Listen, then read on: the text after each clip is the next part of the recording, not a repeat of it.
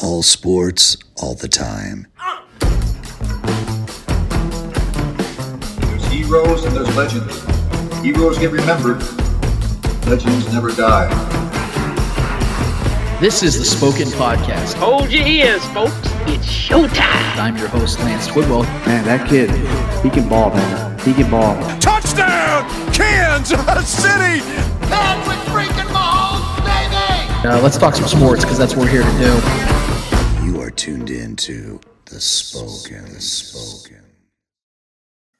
This is the Spoken Podcast. I'm your host, Lance Twidwell, here with my guys, Eddie Ortiz, Yo, yo, yo. Trevor Twidwell. What's up, guys? Here in the KC Beard Co. studios. We're very excited to get this show off uh, off the ground tonight. We have a fun-filled packed show tonight for you guys.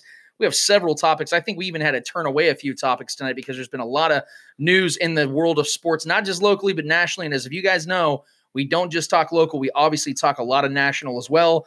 And we have a lot of national stuff to talk about this week because if you've missed it, there's a lot going on uh, in the NBA, the NFL, uh, even the MLB, which we will try to get to some MLB, but more than likely, we're going to talk about the NBA and some local Chiefs football. So, this is going to be a tough topic for me because of the fact that I've Trevor and I um, obviously we're brothers. We grew up together. We're only 14 months apart. So everything we did, we did together, and, and we enjoyed the sports landscape together. We usually liked all the same players, same teams for the most part. And when it comes to the NBA, I think that most people would agree that it's a star driven league. It's always been a star driven league. And no matter if you're a fan of a particular team, uh, if you have a favorite player, there's always these players from from random teams from random parts of the of the NBA that you admire and you respect and you enjoy watching. Yep. Two of those guys go by the name of Dwyane Wade and Dirk Nowitzki. And as ironic as it is, um, this despite the fact that one played over 20 years and one hasn't reached 20 years, they're both retiring at the exact same time, and they both went out in epic, epic fashion. Uh, but not only that, they went out in a way that was extremely respected. Um, every player in the NBA, from what we've heard, loves these guys, former and present. And it's just, it's really hard to let go. And I'm, I'm just being real because as an NBA fan, they're the type of guys that you would consider ambassadors of the game. And I'm not just talking about the NBA, I'm talking about basketball in itself. And losing two guys like this at the same time is really hard to accept because it also reminds me that I'm getting old. And I never thought that this day would come when I'd see guys that I have watched their entire career hang it up. So it's a it's a really unique chapter for myself, and I'm sure Trevor, and I'm sure you too, Eddie, where you start to see, and I'm sure Eddie, you can relate to this in soccer, when you start to see guys that you've admired and loved since you were a child. It's depressing, man, because yeah. it's something you don't you don't grow up to believe. You know what I mean? Like it's some you you grow up watching these players, and you're like, man, like I believe they're gonna play all my like my entire life, and then that day comes to where they have to retire because they can no longer keep up with the game, and it- it's depressing, man. To be honest with you, like there's uh, when my favorite soccer player, for instance, when he retired, I, I'm not gonna lie, I did cry a little bit because the emotion and all the the happiness and all that stuff You're that he brought, yeah, because Yeah, you get for attached sure. to these players. You know what I mean? Yeah. So I, I it's hard. Yeah, It's it's it- hard. it's hard to accept, like I said, because of the fact like you don't want to let go of the memories, but more than anything, you you feel like it went by so quickly, you know. And, and I don't want to get too sad, I don't because we're, we're gonna have a great time tonight. We're gonna talk about some fun stuff, and obviously, hold this L is coming. Uh, we have a lot of, like I said, a lot of topics to come down to, guys. Um, but I wanted to start the show off with that. That uh, I know those guys are never going to hear this podcast, but I, I really want to give a shout out to You them. never, and you, never know. you never know. You're right, but uh, regardless of whether they ever hear this or not, I wanted to I wanted to be the first to voice it on this podcast and say I'm I'm very lucky. I consider myself very fortunate that I had the golden opportunity to watch these two all-time great players play their entire career. Dirk Nowitzki, most people didn't even know who this guy was coming into the, league. The league. dude changed the game. he changed the game. Absolutely changed Right. the game. Not just being a European player, but the being the really the first guy to implement a spread five, spread four type of player. Because before him, really bigs weren't stepping out and draining threes like that. Right. I mean, there was like you know random guys that had a decent shot, mid range jumper, but Dirk was doing step backs from thirty feet in like ridiculous range. You know, and he was he brought a whole, and he, he's the one that inspired KD. You know, he inspired KD to, to obviously KD's got way more of an arsenal, but just to you know be that influence on the future of a lot of players that you know guys like him and Manu. And let's not leave Manu out of this too, man. Manu was one of my favorite players growing up. I love that guy too. So he's in this mix as well with these guys, um, all Hall of Famers in my mind. So yeah, it's they're yeah, it's it's crazy, man. Well, it's D Wade for sure. And a, it, and it goes deeper than than just the game of basketball too. Because like I said, these guys are incredible people. Uh, Yeah. Dirk Nowitzki is an extremely humble person. humble. Both of them are humble. you know, yeah, when he was at his peak and they beat the Heat in 2011, you know, One of the he- greatest he runs ever. Yeah, he seemed unstoppable. Like there was nothing you could do to stop his little fadeaway jump shot. Like yep. he was unstoppable. And to watch that, like you said, he changed the game. That we've seen uh, Absolutely so many so many different players, even like Karl-Anthony Towns, like guys that I didn't think took Dirk as like their ultimate inspiration. Said I wouldn't be the player I am if it was not for Dirk. I mean, I mean that speaks volumes. Yeah, and two leading up to you know a lot of Europe. There's we've seen a lot of Euro players come and go before him too, and they always had the you know the reputation of being soft or you know guys that would just complain too much. You know because they had the kind of that, that soccer mentality. Because you know in soccer there's a lot of theatrics, but Dirk was never that guy. Dirk was always he would take an elbow to the chin, just walk down the court, no no complaints, no big deal.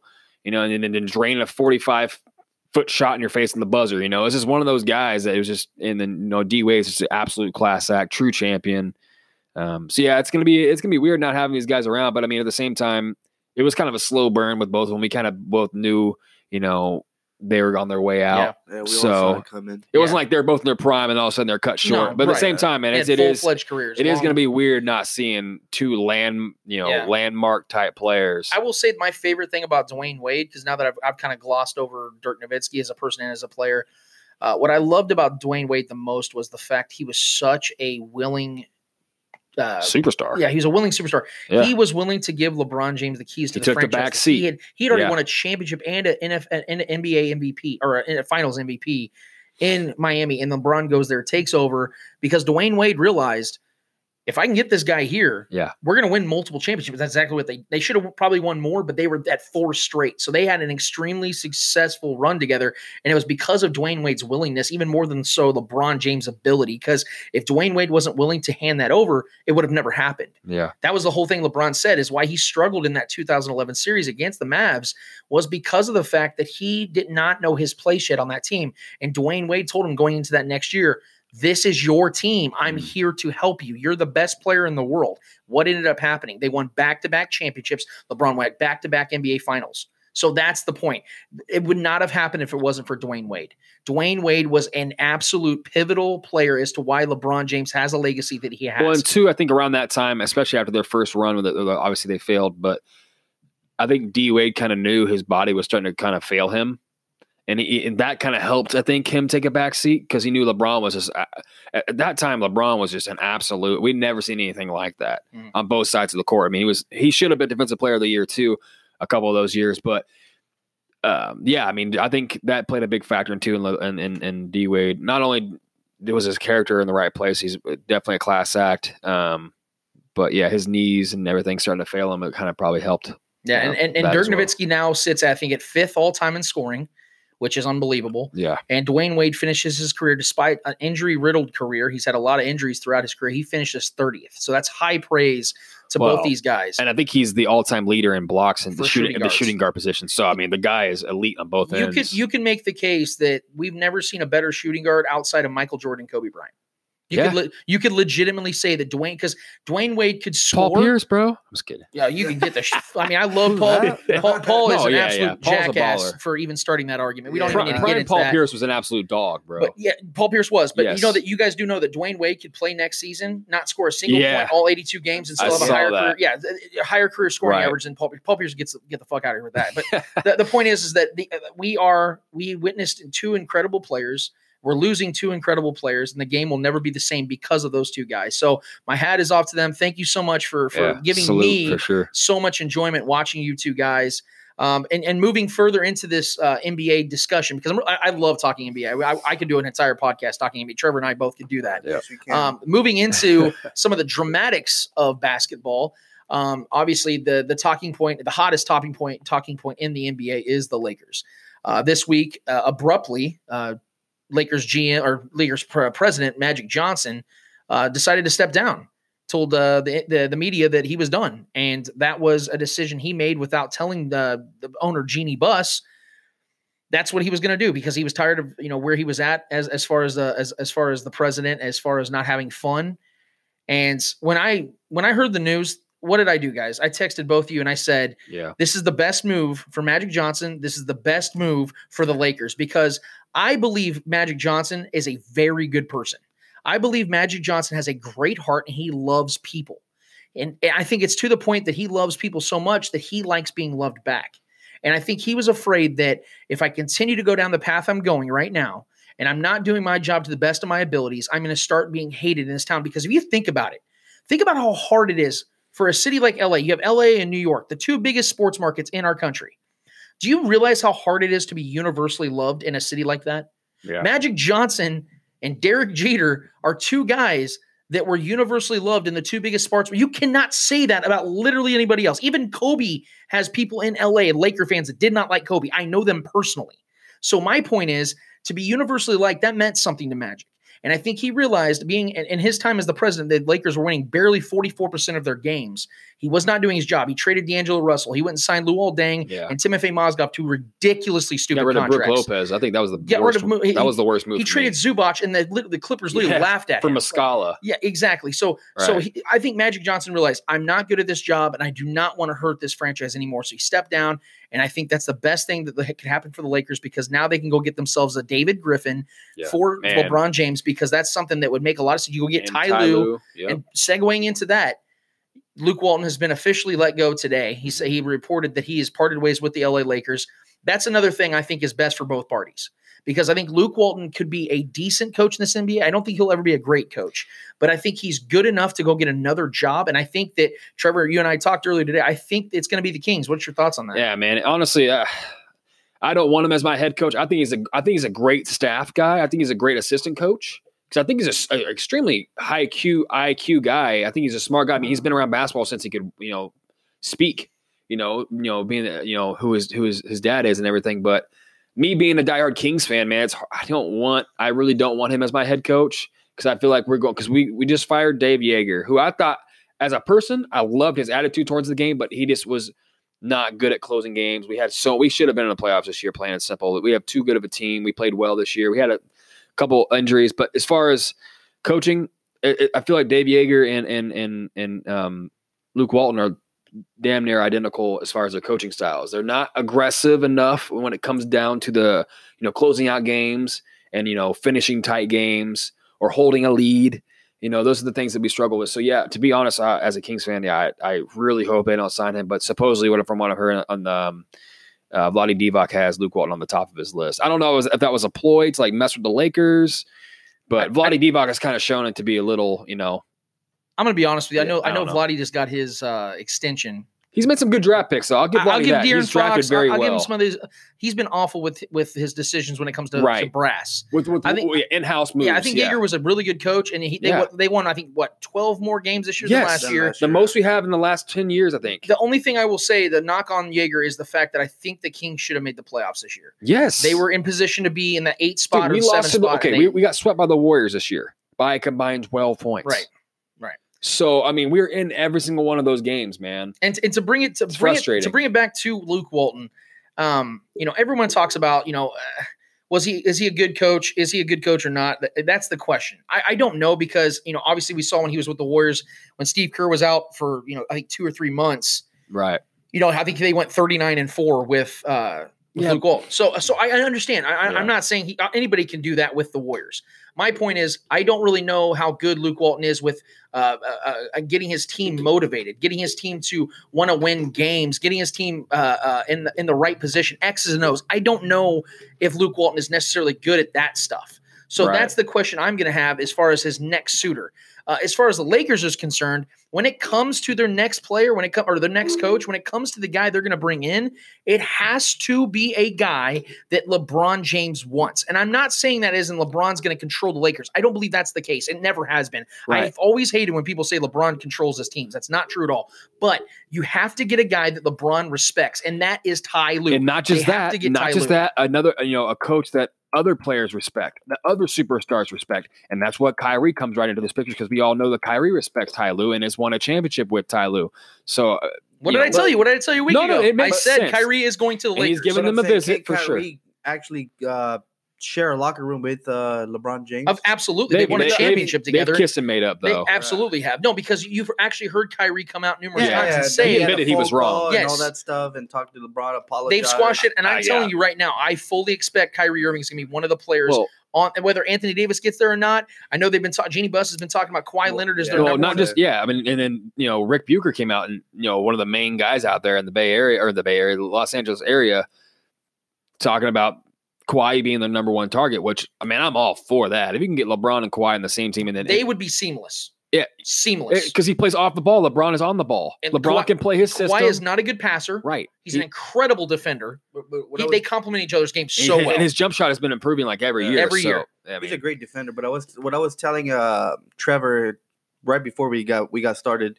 Do you think Kawhi can stay healthy enough to to to finish the season? That's a That's a question. legitimate That's a que- yeah. question with Kawhi as well, or not Kawhi, Kyrie as well, because Kyrie's been banged up a lot too. But Are the Lakers it's because honestly, though, I think a lot of the injuries with Kawhi and Kyrie is because of their usage. Their That's usage isn't point, their yes. usage isn't going to be as high with LeBron because LeBron takes a lot of the brunt of the the you know the load playing you know being the on ball guy, being the distributor guy. And So furthermore, yeah. to that point, here's the other thing that these two guys I think would crave, absolutely crave, and why I don't believe this bullshit that Kawhi Leonard doesn't want to play with LeBron James or Right. that Kyrie wouldn't want to reunite. they're friends, right? Not just that, those guys don't like the media. Neither one of those guys like talking LeBron to the will take media. all the yeah. Why do you think Kawhi feels so comfortable in Toronto? Because no one cares about Toronto. He's- so he's you gone, I put- can, I can see why Kareem doesn't like the media because with all the flat Earth shit. Well, that's that, that was self-inflicted though. My Yeah. point is this. My point is this. Kyrie stepped out from under the umbrella of LeBron James, became his own man in Boston, and got criticized for everything he said, good and bad. He realized I had it so good in Cleveland. I could have just stayed. Oh, he, he yeah he quickly changed his tone and, and it was humbled by mm, being in I could have just stayed. Yeah, I could have just stayed Yeah. in, in the comfort zone of being dummy man. LeBron's guy. yeah, So I think there's an opportunity, a golden opportunity for a reuniting. And Kawhi Leonard knows he can be living in LA where he's from, that area Yeah. he's from. He's still in his prime. He can play alongside LeBron and Kyrie Irving. I think if that happens, man, they are the. I, I would pick them to win the championship. yes, especially pick them to win the especially if. KD leaves. I- if that's KD going to If happen. KD goes east, the whole West is Kevin open. Durant is absolutely leaving Yeah. the Warriors, and it's not because the the situation's not good. The situation's great. Yeah, The point is that Kevin Durant realized he's a very sub self conscious person. Mm. He knows obviously. I have to go and make my own legacy because even though he's won two, soon to be three championships in Golden State, Mm. he will never be the guy. And ironic is ironic enough, even though even though they're going to look back and say that was Steph's team. Kevin Durant has won the two MVPs to this point. And Yeah. since he's been with the Golden State Warriors, he's been the MVP. But if you ask any Warriors fan who's the most valuable player on those teams, he- Curry. they're- no one's saying Kevin Durant. it's Curry. Everyone's saying Ke- Steph Well, Curry. we've seen I- that. We've seen And I- that one. I When say, yeah, we've we- seen that. We, we've seen it. You know Yep. what I mean? Like, we, even if you're not a Warriors fan, you know that is not KD's team. That is all Curry's team. Cur- Right. Curry is the face. He's the franchise. Well, Yeah. he's yeah. We, we just seen when when when KD's out, the team is still balling out and winning games. But we seen when Curry was out, they They missed were they missed that because teams can can zone in on KD, and then you know, I mean, I'm not saying Klay Thompson isn't a baller, but you can you can you can keep him Yeah, he if he, if his shots off. You just got to worry about him on the other side to playing great defense because he's a solid defender. But yeah, KD is Steph Curry is definitely the MVP of that team still, and it's not even a question. It's shown, it's proven. So I think the best player is KD, but the most valuable player is definitely Steph Curry. There's no question. Yeah. I, I think that yes, Kevin Durant is one of the three to five best players in the NBA. absolutely. And you have to look at it like this. He realizes that. He knows that I need to go make my own legacy because even in OKC, a lot of people didn't know who was the most valuable player. It was was it is Yeah. it Russ? Yeah, I is mean, it KD? We don't definitely know. in question. And so he has never really felt like he is the man. So I think if he goes to New York, regardless if they get another superstar, you're looking at, uh, at Kevin Durant trying to reconfigure his image. Because if he goes to New York, no one can criticize him and say, "Oh, you're a snake and you went to another great team." Yeah, but I mean, at the same time, you better win.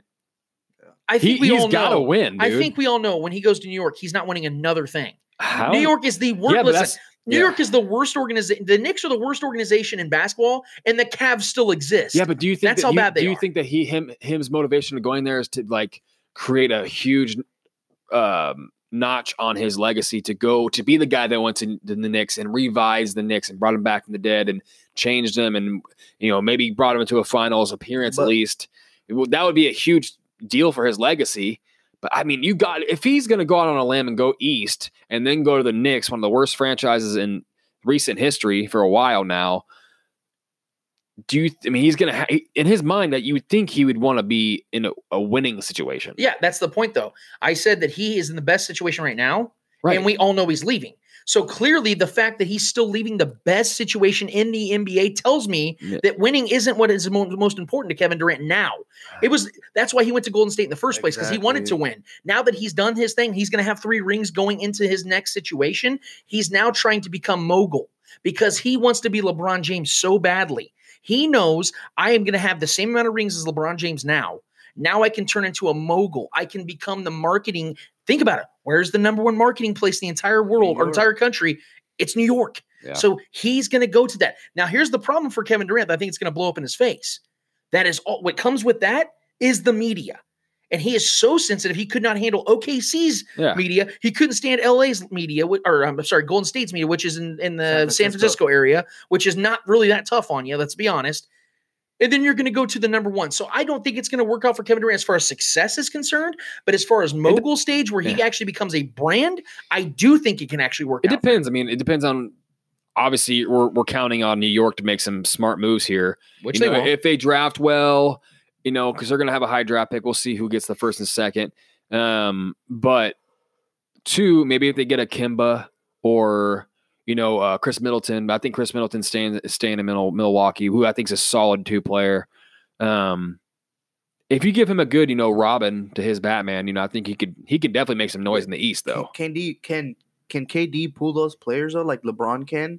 Like Probably hand- not. He's like not. He's not. handpick the ones he wants. He's not really. I mean, when have you ever heard players like, "Oh, I want to go play with KD"? You don't ever hear stuff like that. So So how, um, how I know him and Kyrie are cool, and there's been a lot of noise early. Earlier, there was a lot of noise about both them going to the Yeah. Knicks, but I, with the the traction with Kyrie going to LA has actually been picking up a lot lately because we didn't hear anything about him visiting LA, and now all of a sudden he's visiting LA. So I mean, that definitely. Uh, throws a wrench in everything that we thought about them going to New York. But we'll see, man. I don't know. I- He doesn't need many pieces to be successful in the East right now, especially if Kawhi walks and goes to LA. I mean, the East is kind of up for grabs. Kawhi is besides not- the Kawhi is not- Kawhi is not staying in Toronto. oh no, no, no, No. That's what I'm saying. He's, He's gone. not, so yes. if KD goes over there, it's really perfect timing for him to Kawhi- make some noise. in Kawhi is either going to be a Laker or a Clipper. you just got to deal with Giannis. That's See, about the it. The thing about though for me, and we're going to get out of this segment right after this. Uh, Kawhi for me, if he goes to the Clippers, I think they become a contender. But if you go to the Lakers, you become an actual favorite. Possible dynasty for a few years. Exactly. Yeah, so, for sure. So that's what I think Kawhi is going to realize. Look, I, I might not like some of the scrutiny that comes with it, but that go, that's going to come anywhere. And if you're trying to win championships, scrutiny is going to follow you, and you want to put yourself in the best position. For me, unless you find a way to land on Golden State's roster, you need to go to the Lakers and play with LeBron James and Kyrie. Because I'm calling it out, Kyrie is going to be a Laker. It's going to happen. I don't know about Anthony Davis. They may not be able to trade for him now, but I do think that Anthony I mean, Davis wants to go to Lake, the Los How Angeles sweet would it be though to see LeBron, Kyrie, and and, and Ty Lue win championships with two different franchises? That would be Uh, amazing. That would, that, Unprecedented. That'd be that'd have never unprecedented. happened before. That- that'd That's be never unprecedented. happened before. So that's just that'd be incredible, man. And we, we can go on this forever. I Yeah, yeah. love talking NBA, and there's a lot coming on. Actually, uh, towards the end of the show, we're going to give our uh, official uh, finals predictions and who we see playing, how long it's going to go, um, and then we're going to give our MVP and Rookie of the Year as well. But in our next segment, we're bringing it back home. Yeah. We're coming back to the Chiefs. There has been a um, how would I say a really ridiculously hot take that I'd like to uh, diffuse really quick tonight in regards to uh, it's a funny one too. Put him in a coffin. in regards to one Travis Kelce and the potential of him being traded. We'll get back to that after this. Located in the historic Westport district, Modern Man Supply Company is your Kansas City's new home for men's retail.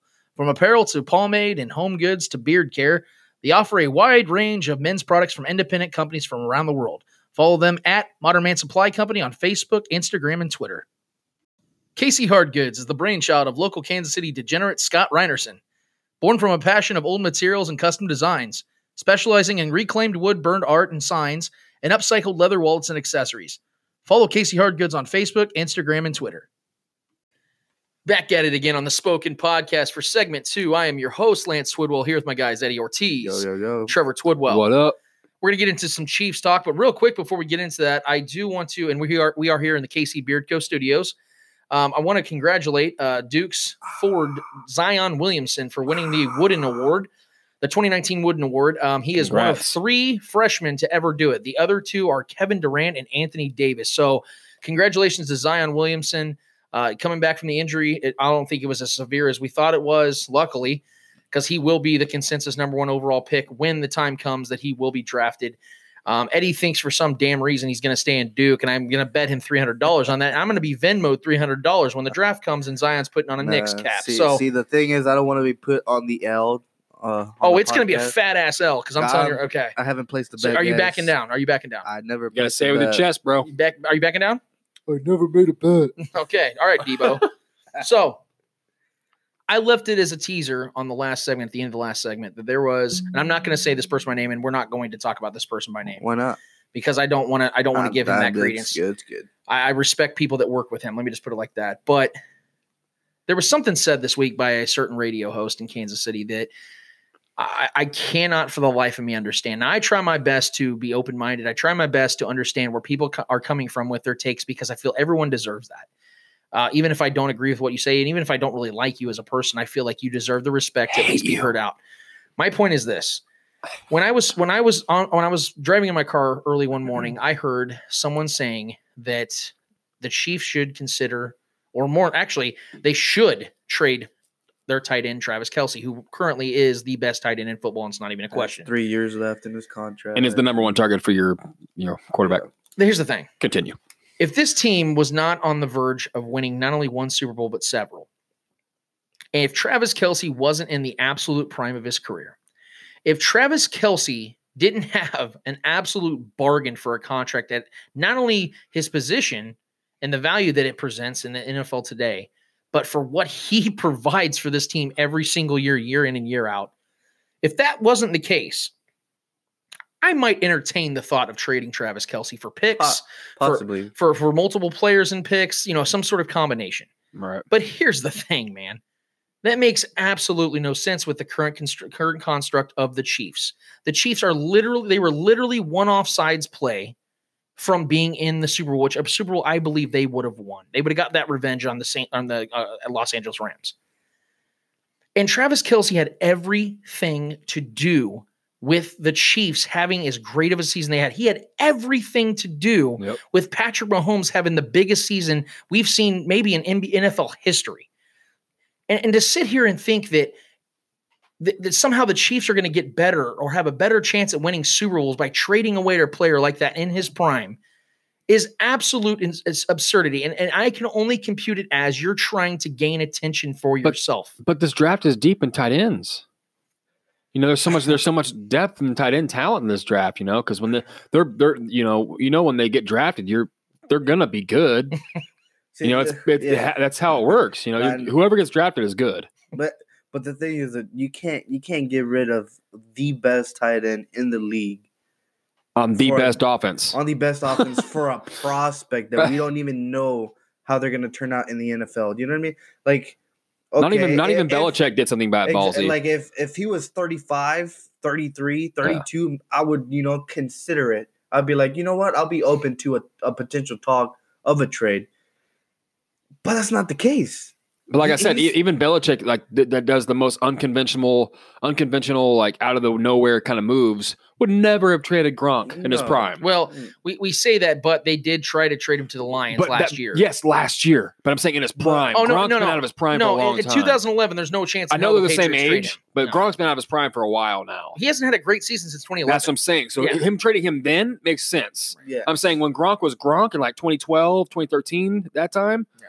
That would make absolutely no sense because he was the crutch, you know, for that offense. But it just makes no Travis sense. Travis Kelce is currently 29 years old. He will Right. be 30 this year. He's getting Okay. better, really. Uh, he has three years left on his deal. He has a total of about uh, 22, 23 million dollars left complete on his deal Right. for the next three years. He's averaging 7.5 million pennies in base salary. for elite. now play. with his now with his signing bonuses and things like that, he's going to be making about 10 plus million a year. Uh, the cap hit will be around 10 million a year for the next three years, but uh, I think it goes comes right under 30 million in total. Uh, so with that, and you've seen the production that Travis Kelce has had, that is an absolute bargain, especially when you consider the fact you're still not even paying Patrick Mahomes. right. Second of all, um, Travis Kelce, I think we talked about this when I when I was comparing him and Gronk a couple weeks ago. Uh, Travis Kelce has not missed a single game due to injury since 2013 in his rookie year. So you're talking about a guy who's not only absolutely productive, The Iron Man. Yeah, he's absolutely he absolutely produces consistently, even with a guy like Alex Smith, who is completely inferior to Patrick Mahomes. Right. But the fact that he's on the field every single week, giving you his his body. Now, here's the other thing. I, I ran some numbers today, and th- this at first it won't sound like it's a big deal, but it actually is when you hear the other side of it. Um, the Chiefs are 19 and 13 when Travis Kelce has fewer fewer than five receptions in a game. Now you think, oh, that's pretty good. You know, 19 and 13, that's a good record. They don't need him. But here's the thing: when he has more than five catches, five catches or more, yeah, they're 35 and 14. so they are a much better team when Travis Kelce produces. They're about Yeah. the same. Here's the other part: when it comes to touchdowns. Now, Travis Kelce hasn't hasn't had a lot of touchdowns in his career, but he start those numbers are starting to go up. Uh, had a career year the year before this year, and then had a absolutely And then career year. top that this one. next- Yeah. Yep. Um, they are the Chiefs are 20 and six when Travis Kelce has a touchdown in his career. Now that think about that for a second. You are winning literally 75% of your games when this guy gets a touchdown. Not not not 150 Those yards. are the guys you trade. Yeah, yeah, exactly. So so I don't want to sit here. I don't want to sit here and entertain this bullshit Right. any more than I need to. I just need to Yeah. address it because we had a lot of Chiefs fans. I had personal messages. We had stuff in the spoken on the Facebook group. I had stuff on Twitter that people were asking me, "What are your thoughts on this?" I'm telling you right now. Do not even entertain that thought because I know the Chiefs aren't. Yeah. You do not trade away the best tight end in football in his prime when you are on the verge of winning Super Bowls, not Yeah. Super Bowl, not a chance of you're on the verge of it. To trade away one of your five best players is absolutely fucking stupid. Especially when he's not affecting the cap, like Exactly. nearly barely at all. None of it makes sense. You know, so this None- is he will be out of his contract. This current picks, contract it at makes no 31 years sense, old. man. He Yeah. he could still very well be a very effective player at that time. And even if he's not, you can then talk about it at that point. At this point, don't even come in with this bullshit can because be- that is absolute absurdity. Yeah. Do not. Well, I don't care if you're paid to do to do your job. I mean, and trading- do better trading because that's him- bullshit. Trading man. him for picks makes no sense. I mean, you're going to trade him, better get some kind of elite player out of that package. You know, trade him with a pick and him or something for a package. But I mean, obviously, I'm not for that either way. Yeah, like but what team is going to be able to afford to give a lot of for? but I mean, either way, we can still draft a good, a young tight end in this draft as his replacement in a couple years. That makes sense. We can I- still do that without I- trading him. It makes no I- I sense to do that's that. what the Chiefs need to Yeah. do. People don't need to freak out when we go and draft a tight end in, in like the first three rounds. We need to do that. We better draft a tight end somewhere. because we yeah, don't have we don't have anybody behind Travis Kelce. Yeah. And and what better odds than Travis Kelce bringing up this rookie? Yeah. And and It would you know, be- yeah. It, it would just be the best. it would be one the thing. best option. It would be one thing if the Chiefs already had a TJ Hockenson on this roster. Well, Then you could talk about something like that, like where you can entertain that. That's not the case. and I've been man. the and I've been the guy too that talked about how Tyreek, how important Tyreek is to Patrick Mahomes, which obviously is valid. But the number one target passing game uh, in this offense, as far as targets and reception, is Travis Kelce. right. He's the guy. He's he's usually the first or second read on almost every single play. Tyreek is the guy that you that Pat goes to when the play breaks down and he needs somebody that can run out of the route and get open downfield because he's that versatile and very good at getting space. But the guy we're looking for in the in the red zone, in the end zone, and, and underneath defenses when the plays break down, or you know that that's that's Kelce, and he's one of the best after the catch. So you you don't trade guys like that, man. Yeah. You just don't. We just wanted Makes to. no we- sense. I just, I really wanted to just address that real quick. We don't need to to, to keep going on at that because it's it's absolutely stupid. Uh, And this person that that brought this up and doubled down on it this week just really needs to just shut his mouth. Yeah, we should just name the whole stupid. the whole uh, L section after him. Yeah, I almost, I well, that, that- yeah, it, may, it may or may not be, but I want to move on to an actual real conversation. Yeah. Um, uh, there's been a lot of speculation. Jamaal Charles recently came out on the radio and, it- and he was asked a question about does he, does he think he had a Hall of Fame career? And he says he believes that because of what he did in the time that he played. Now, uh, there's been a lot of Chiefs fans asking this question. I've seen a lot of back and forth, a lot of people that were on both sides of this. Um, I'm gonna, I'm gonna, I'm gonna say this when Jamaal Charles was at his best and when he was healthy, it's hard for me to name over the last 15 years 10, 10 running backs better than him. Just I I like that I can say with all confidence they were better than Jamaal Charles at football because outright, outright he- better. in his time, you have to understand, like looking at looking back and when he was at his absolute best, the Chiefs were at their absolute worst. I mean, they- had decent seasons. Like in 2010, they made the playoffs. They were a good team. They were 10 and six. You know, they won the division. They were they were a good team, but then they got absolutely exposed in the playoffs against the Ravens Yeah. in Arrowhead. It was an absolute embarrassment. Yep. But Jamaal lot of injuries Charles, though too. Yeah. Jamaal Charles, once he got his opportunity, I believe 09 was his first year as a starter.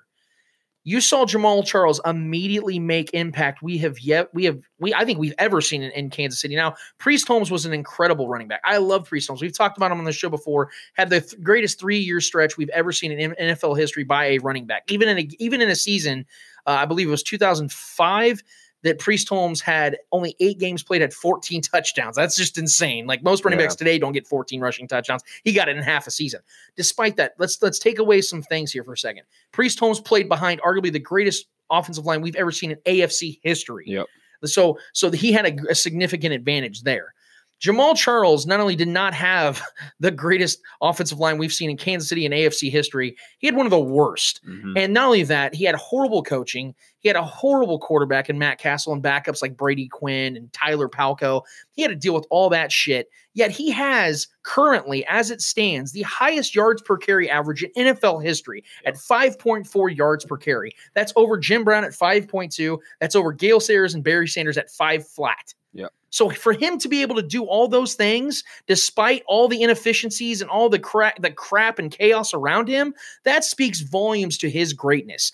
Jamaal Charles was an all-time great when he was at his best. The problem, though, is that Jamaal Charles cannot string together consistent seasons like that. He only had two to three great seasons in his entire career. Now, I will give him this. He is one of the three running backs to ever uh, have five 1,000 yard seasons while averaging over five yards per carry. Mhm. So, again, even when he was battling injuries, he was still effective. Well, you got to look at too his yards from scrimmage because not only was the guy an absolute monster in the running game and being able to create plays out of nowhere.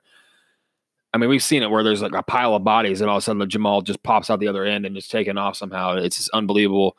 But his ability to play in the passing game as well was was a key to his success as uh, you know as, as just an overall player. So his yards from scrimmage is extremely impressive um, during his four or five year peak. And um, yeah, I mean, as far as if you look at overall in NFL history, there might not be outside of maybe Barry Sanders a better running back ever to have the ball in his hands and just to make just go out there and make a play. I mean, we we see it time and time again. Yeah, we've had some bad teams and but you get the ball in his hands, anything can happen. You know, it's the guy, man. As a Chiefs fan, I say yes, he's a Hall of Famer because it's it's hard for me to get past that bias, just because I it's so heightened in my mind just from watching him live and watching him growing up. You know, um, but I feel like the the lack of postseason success, um, the injury, you know, riddled years, him missing the years due to ACLs and bad knees. Um, I feel like that could, as far as a national outlook, I think might keep him out. But I think in time, I think it might soften up. He might make his way in there. But just the lack of postseason success, we've seen lesser talented guys make the Hall of Fame just because they've had great teams and great postseason success. So I think that might be the the key cog to maybe keep him out of it, man. Well, so know. so you, I was that was going to be my question. I was Yeah. going to ask you guys, do you think he is an NFL Hall of Famer? So I got your answer. mine's yes in time. Okay, so you Maybe think not you for a while. within the next several years he'll get Yeah, it? yeah, Okay. yeah. That, So, that's Eddie, mine, so- that's mine. Okay, so you believe uh, if I you want to expand on it, go ahead. I, I believe he. I mean, he, he, like you said, he was great, but he wasn't consistent. That's the thing. And also those injuries, those injuries. He wasn't just- consistent because of his injuries, right? Exactly. So like those injuries. When he's on the field healthy, he was one. exactly. Yeah, he's ridiculous. Like what was it the two ACL back to back, Yeah, pretty much seasons. pretty much It- lost two years, exactly. two whole seasons. That- yeah, if the he last one he was never the same after that either. Yeah. So it, it's just the consistency that he can keep. He he is a great running back, and obviously the 5.4 yards per carry in his career are the best in in NFL. I Yeah. mean, that's that's something to be impressed about. absolutely, But a first ballot NFL Hall of Famer, don't think so. Uh, yeah. maybe down the road when you know like different players start coming into the Hall of Fame that are you know like uh not that not that great but are good enough to make it to the Hall of Fame. Maybe his name will- name will slip in there, but it's about legacy too, man. Because what you're remembered for, and most players, Hall of Fame players, are always remembered for their postseason moments. and he didn't have. And those. unfortunately, Jamaal just doesn't have those moments, man. And it sucks because he deserves them. He would if he, if he would have been on the Patriots team or some of these great Pittsburgh teams we've seen, you know, put him in any of these teams that had that were in the postseason consistently. You know, the guy, no the guy would have been, he would have made some ridiculous plays, Hall but he was, you know, he was stuck in some bad positions and had some unfortunate injuries, man. And it's, it sucks. Here's But- the thing. I really want to believe that Jamaal Charles can make the Hall of Fame because again, I am I'm a very biased fan myself. Yeah. I think there are two things that Chiefs fans in particular hold on to when it comes to Jamaal Charles. It's the fact that uh obviously he um has the highest yards per carry average, which is absolutely valid, and that is and something that you have to respect. Might never get topped. may either. never get topped again. But here's the thing: outside of that, let's be real. We won it because we are just Chiefs fans. Yeah, for sure. So what I did is I did some research this week, and um, I looked at every single Hall of Fame running back in the modern era, and I actually kind of brought it down because modern era goes even back to the 50s. I actually brought it up to 1970 uh, because I feel it's more of a fair assessment because the game changed so much.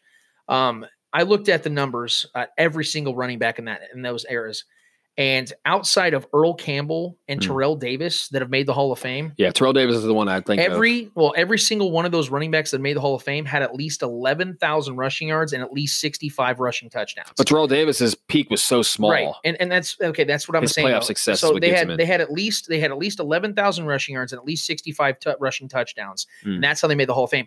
Jamaal Charles has barely a seven thousand rushing yards and only has forty-four rushing touchdowns. Right. So um, even with Earl Thomas, uh, or I'm sorry, Earl Campbell having nine thousand four hundred and seven yards and seventy-four touchdowns. Uh, he he has at least he has more he has eighteen hundred and forty four more yards and thirty more rushing touchdowns Mhm. than Jamaal Charles.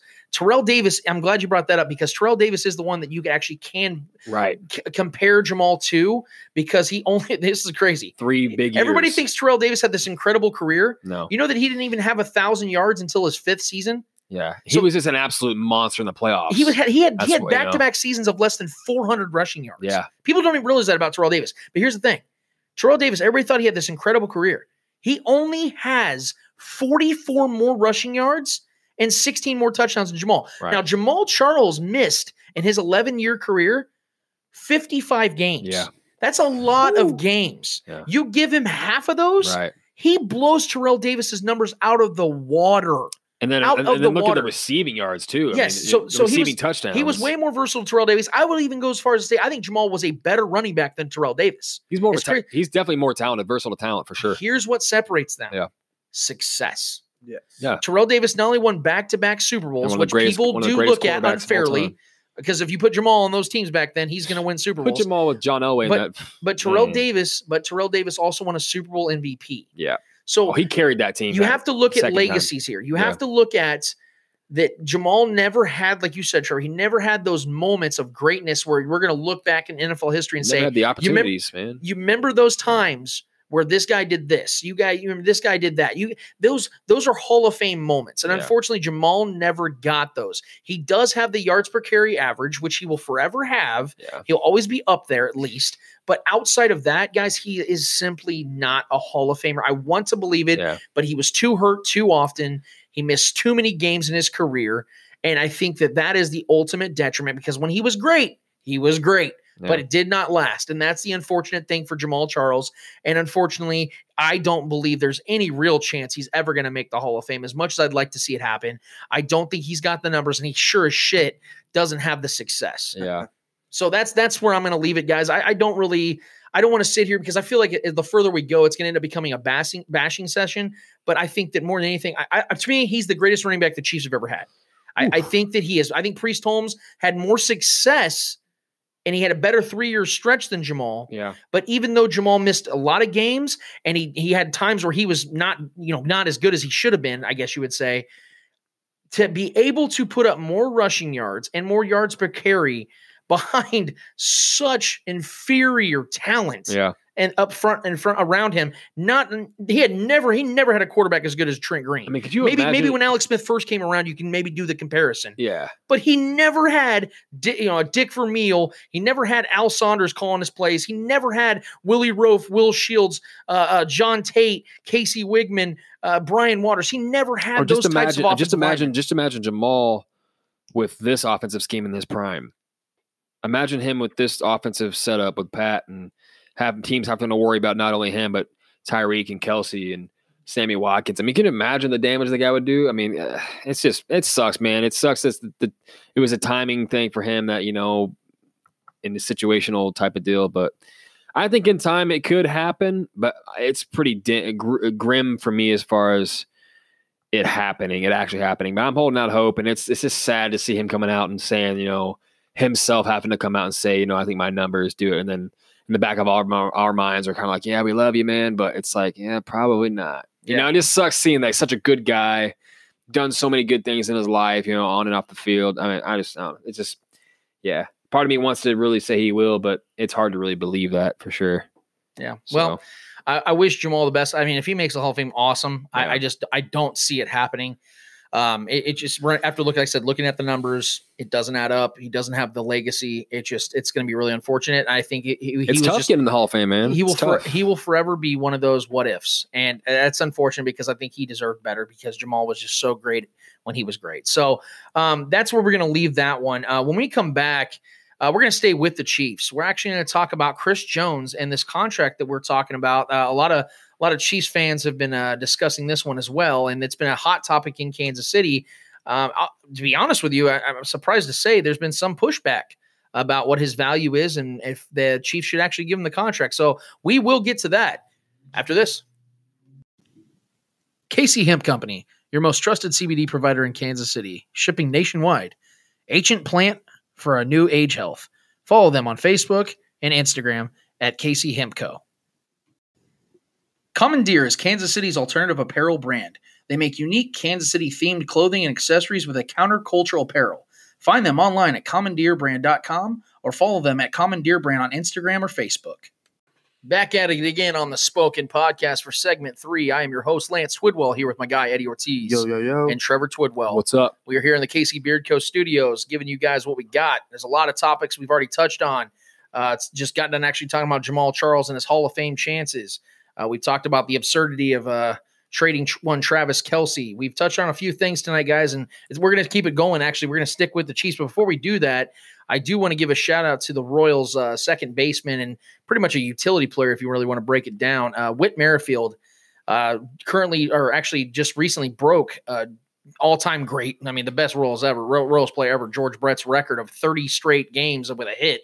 That's um, impressive. You know, 31, That's- 31 games he he actually broke it, and um, you have to give him respect for that because that's something that you know most Royals fans thought that maybe would never be broken because George Brett owns pretty Trade. much all the hitting records. Especially in the modern era, trade. baseball. Yeah, the pitchers Chiefs- being pitchers being as good as they are now. You know, it's the Royals sure. should absolutely think about trading Whit Merrifield. I, I think it. it, But I think yeah, that would be that, that would be great for the Royals. I bet. I mean, something I heard trade them all. something I heard about this um, about the situation with Whit Merrifield because again, I want to give him all the respect that he deserves. Um, but there has been 45 players that have had a 30 game or more hitting streak in the MLB in MLB history. and I feel like I'm gonna Who to are they? I'm going to feel like I'm I'm to feel like I'm disrespecting by saying this, but I'm just going to give you the numbers and I'll leave it at that. Of the 45 um, that have been since 1920, which is what they would consider, I guess, the live ball era of time, George Brett has the highest batting average during a 30 game hitting streak in MLB history. Do you guys want to guess who has the lowest? Whit. That'd be Whit Merrifield. Hmm. Now, I'm not saying because I believe he's hitting right at 326 or 327 currently, That's good. That's which crazy. which is very very good. You can win a batting title with that type of average. yeah, George Brett was pretty good. But but what I'm saying, we have to put it into context here. He broke the record, granted, but the fact is, George Brett was batting over one. Uh, I'm sorry, uh, he was batting I think 458 during his Jesus, during his 30 game hitting streak. So Jeez. I mean, we're talking about a guy who was batting in the mid 400s, yeah, whereas Whit's yeah, re- very respectable. Very, very respectable batting average, no question about it. But let's put this into context. If we're if we're going to try to do the comparison, uh, there really isn't one. So hats off to Witt, but George Brett is still the man when it comes to these types of streaks, when it comes to these types of uh, accolades. So uh, moving right along, though, we're going to get back to the Chiefs. Um, there's been two contracts that we thought for sure that the Chiefs were going to give out. One was going to be with wide receiver Tyreek Hill, which we still don't know for certain what's going on with that, and we do await whatever Still quote unquote news or fake news is going to come out about that. waiting. So we'll put that on the shelf. The other contract is one with the defensive end, Chris Jones. Yep. Now, I thought it was a foregone conclusion that everyone was on board with giving Chris Jones a max deal, giving him the contract that was going to lock him up for the next No five plus years. Yeah. No. And I I think we all agreed this was a common sense thing. Absolutely. Well, unfortunately, guys, it's not. Um, there have been several radio personalities in Kansas City, and there's been a lot of fans, actually, surprisingly enough, that have stated that they're kind of concerned about. It. I even had um, a guy that actually does a podcast in Kansas City as well that I respect a lot that was saying that he feels like this is the type of move that got Dorsey fired. And for me, I'm I'm kind of confused about it because of the fact that there's so many reasons why it's so common sense you pay Chris Jones at this point. One, he's 25, which means he's just entering the peak of his career. Two, he's literally never missed a game in his career. Let me give you guys a couple other things real quick. Well, I'm going to give you one specific reason. Since Chris Jones has been in the league, only Aaron Donald, I'm gonna say outside Aaron Donald, he's the Calais- best at that position. only Aaron Donald and Calais Campbell have more sacks than Chris Jones at the interior That's- defensive end position. Yeah, why pay him? I mean, So yeah, he doesn't need it. Aaron Donald might go down as the greatest interior defensive lineman we have ever seen. Yep. He legitimately could be better than Reggie White. one man wrecking crew Okay. for sure. Calais Campbell is one of the greatest of his generation. He has been consistently great. Yep. Okay. And to sit here and look at those numbers and think, oh, well, you know, that's not enough. Okay. Well, I'm going to give you guys something else because I also found this. Of the current five highest paid defensive, interior defensive linemen in the NFL, only two of them have more sacks over the last three seasons than Chris Jones. It's Demarcus Lawrence and Frank Clark. Not JJ Watt, Olivier Vernon, Hmm. not Trey Flowers. Those are the five highest paid players at that same position. So he's in the top three amongst the top five highest paid defense interior defensive linemen when it comes to sacks since 2016, which is his rookie year. Not worth it. Guys, he has been absolute, he's been an absolute beast since he's been in the league. Now, obviously, last season was his biggest year. No doubt. And, and I don't expect, I I- like I think we talked about this last week. Yeah, yeah. I don't expect him to have 15 plus It's sacks. gonna be a little season. regression. It's going to be a little bit different. But see, this is what this is what's so great about Chris Jones. He is so good at disrupting the passing game, not Right. just getting to the quarterback, but disrupt, disrupt, disrupting the and he demands a double team. Yes. opens up other opportunities for other people. so the, the market right now is set around $20 million a year that, that Chris Jones would currently get for a five year contract. For me, that's common sense. Yeah. I don't see what the actual issue is because although Demarcus Lawrence is, he plays a little bit more on the outside than Chris Jones does, technically. I think that their value does equate when you look at both teams' situations. Right. Because Chris Jones right now is the really, if you guys want to think about it, besides Tyrann Mathieu, he's the only real sure thing on this defense right Well, now. and, and two, how committed he is to be here to this city and to this team and to he's he's still working on being he, he talks about how he's working on getting a six pack. I know it's funny, it's silly, but the dude's constantly trying to condition his body to be at all at a peak performance. And he said he wants to be a lifer. He wants to be a Kansas City Chief for the rest of his. I know people can say, "Oh, he's just trying to get paid." He's trying to say that you know to get paid, but I, I want to know what changed in the last few weeks in these people's minds. We were all. I, I felt like, like you said, I felt like everyone was on board to to pay him. Especially now, it should be even easier to say, "Yeah, let's pay the guy with this Tyreek Hill news," because Tyreek Hill might not even get paid now. So why would we not even pay the guy that's next to Aaron Donald is the best at the position? well, and I It doesn't make any sense. I heard a lot of bitching uh, this whole week about you know the moves the Chiefs have made. Uh, the question was, you know, or are, have it made. are they better now than they were, you know, before the season ended? For me, it's like this: I, they got rid they got rid of all the dead weight. They've gotten players, like I said, that fill great in key positions, and I think they're going to only get better. I think they're going to. I think they got one more trade in them, and I think they're going to draft a lot of defense. But again, let me reiterate something. Chris Jones has been the only consistent piece left on this defense. Tyrann Mathieu is going to ball out, Yep. but Tyrann Mathieu wasn't on this team last year. So Chris Jones is the centerpiece, the Yeah. center focal point of this defense, even with Tyrann Mathieu on the roster. and he is absolutely perfect for Spagnuolo. Yeah, abs- Absolutely, he he, he has the body I- size. Yes, Yeah, he's the durability, scheme, man. you He's can move him around. Big hands, long arms, yeah, strong he, he disrupts. He disrupts the offense, He's the opposing offense in so many ways. Absolutely. For me, this is the most common sense move. I don't understand wh- how or why, and so I even tried to like play devil's advocate just Yeah. to make this interesting. And I'm telling you guys, I couldn't find anything because the Chiefs have more than enough cap space to make this happen. Because it's funny, we hear people bitching about they haven't spent money, enough money to to validate cutting, you know, get rid of get trading Dee Ford, cutting Justin Houston, letting go of Eric Berry. That we haven't justified that. You're telling me if you locked up arguably the best player at his position, not named Aaron Donald, Yeah. that's not spending money wisely? like, think about that for a second. You are sitting on an absolute gold mine.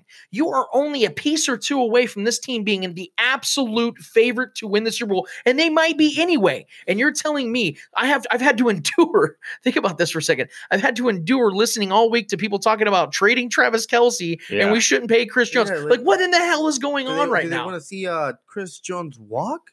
Like, I just yeah. I- like he's gonna he's no doubt in my mind he he might become a Hall of Famer. Like, there's no doubt in my mind. so we got yeah we what got he's shown me so far, there's no doubt. Right. why in the hell would the Chiefs not pay this guy? Why? Yeah, we got people. We got Like, people that are paid to talk on the radio and, and platforms that, that say the window for our Super Bowl opportunity is now. But in the same breath, we're talking about trading our number one option on in the passing game, Travis Kelce, and then not paying our number one defensive player. That doesn't. I mean, how how do those two coexist when you, when you want to say that our Super Bowl chances are now, but then you wanted to dump the two most valuable guys on both sides of the field outside of the quarterback? it just. uh, I mean, you lock up Chris. It only it only makes sense to lock up Chris Jones for the next four or five years, and then if you want to dump him later on, out when he's nearing the end of his prime, fine. The guy's how old? 20, 25. 20 Yes, I mean that, it only it only makes sense to let him go at 29, 30. He's Fine, lock him up out of his until then. deal. And it would make it would squeeze make the total best sense. years out of him now. It would make total sense to to be worried about the the contract dispute if in fact he actually missed a single game Right. over the last three years. It isn't extremely good and maybe the best at his position outside of Aaron, Don- Aaron- Aaron Donald. I Aaron mean, fucking Donald. Yeah. You're and look how talking much he got paid. I mean, you know, it's you're just not talking about just any other player. You're Right. talking about Aaron fucking. okay. Aaron Donald Donald sets the, the standard, Yes. right, for who for pay and for for performance. Yeah, exactly. And Chris Jones is one A to his or one B to his one A, literally. so, and then we're going to talk about not paying him, and we, he's the best defensive player we've had since I can't even remember, man. if you guys want to hear my Prime theory, Houston, maybe that one season. if you guys I mean, if, I you, if, you, if you want to hear my theory as to why this is, why this is even a talking point. I mean, you can go with the easy. Well, it's the it's the it's the off season, so they got to have something to talk about. that about. would be my Um, that would be my opinion. I, I, this is what I think it is, guys. bullshit. because I've been a Chiefs fan my entire life and I've seen, you know, how these fans react to every off season, and, you know, during the season, how they react. And I study it and I listen, you know, Eddie, I listen to a lot of, I listen to a lot of talk shows. I listen to a lot of these guys. I want to hear the pulse of my city so I can better understand what is going on around me. I think this city is afraid of, of actual success. Now I know that sounds crazy, but I said this even before we ever, we ever, it don't sound crazy to me. even when, before we ever drafted Patrick Mahomes, before I even knew who Patrick Mahomes even was, before he was even in college, I've always said that the Chief, that Chiefs fans were always more afraid of uh, being bad than never being great. And I think that runs across the board, not just when it comes to the quarterback position, because that was obviously the biggest one. That was the monster they had to absolutely, absolutely slay. They had to slay that one. and they did. And they did. My God, did they? But here's the thing there is still a fear and a paranoia in this fan base and in this city when it comes to the coverage of this team that can, that seems to somehow. Uh, uh, keep us down. It's almost, it's it's it's unexplainable, but I'll try my best to explain. I It's a defense mechanism. it's a defense me- exactly. Yeah. It's it's it's their way of preparing themselves for pain. Yep. And I, we got to get out of that mindset.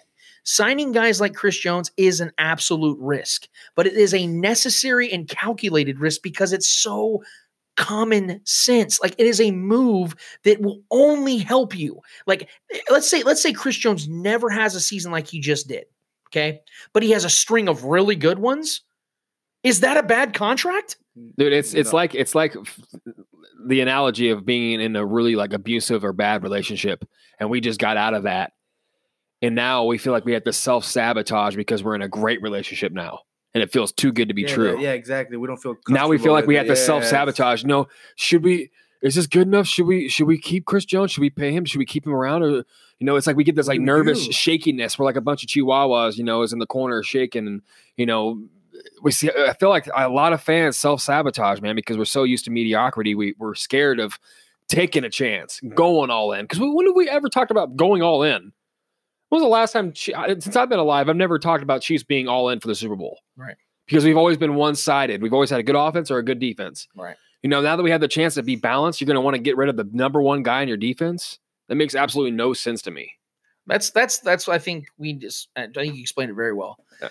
We got to get out of that, guys. Like I, I don't want to keep overemphasizing on that, but but at the same time, I want Chiefs fans to get that. And if there's Chiefs fans listening to this, and you I don't have blame you for feeling that way. if I you mean, still have your concerns, if you still feel like there's a reason why you don't want to sign Chris Jones long term to that kind of money, please comment below in in our in uh, when we post this tonight Yeah. on our Facebook uh, page, the Spoken, or if you tweet if we tweet it out, please tell us why. I'd love to know the reason. I'm not saying there isn't. I'm just saying I haven't found it because as a Chiefs fan and as someone who has who studied uh, the value of his pl- of this player and the market value that he has, I don't see any other way of going about this and it being considered the correct way. So that's where I want to leave it. Unless you guys have any other thoughts on it, I want to leave it right there. Uh, segueing right into something else, I, I kind of wanted to leave this as a little surprise because this is something Eddie and I were actually going to talk about last week, but did we uh, we failed to do that, and I, Oh, I actually got called out about that last week on on the post. Um, Here we go.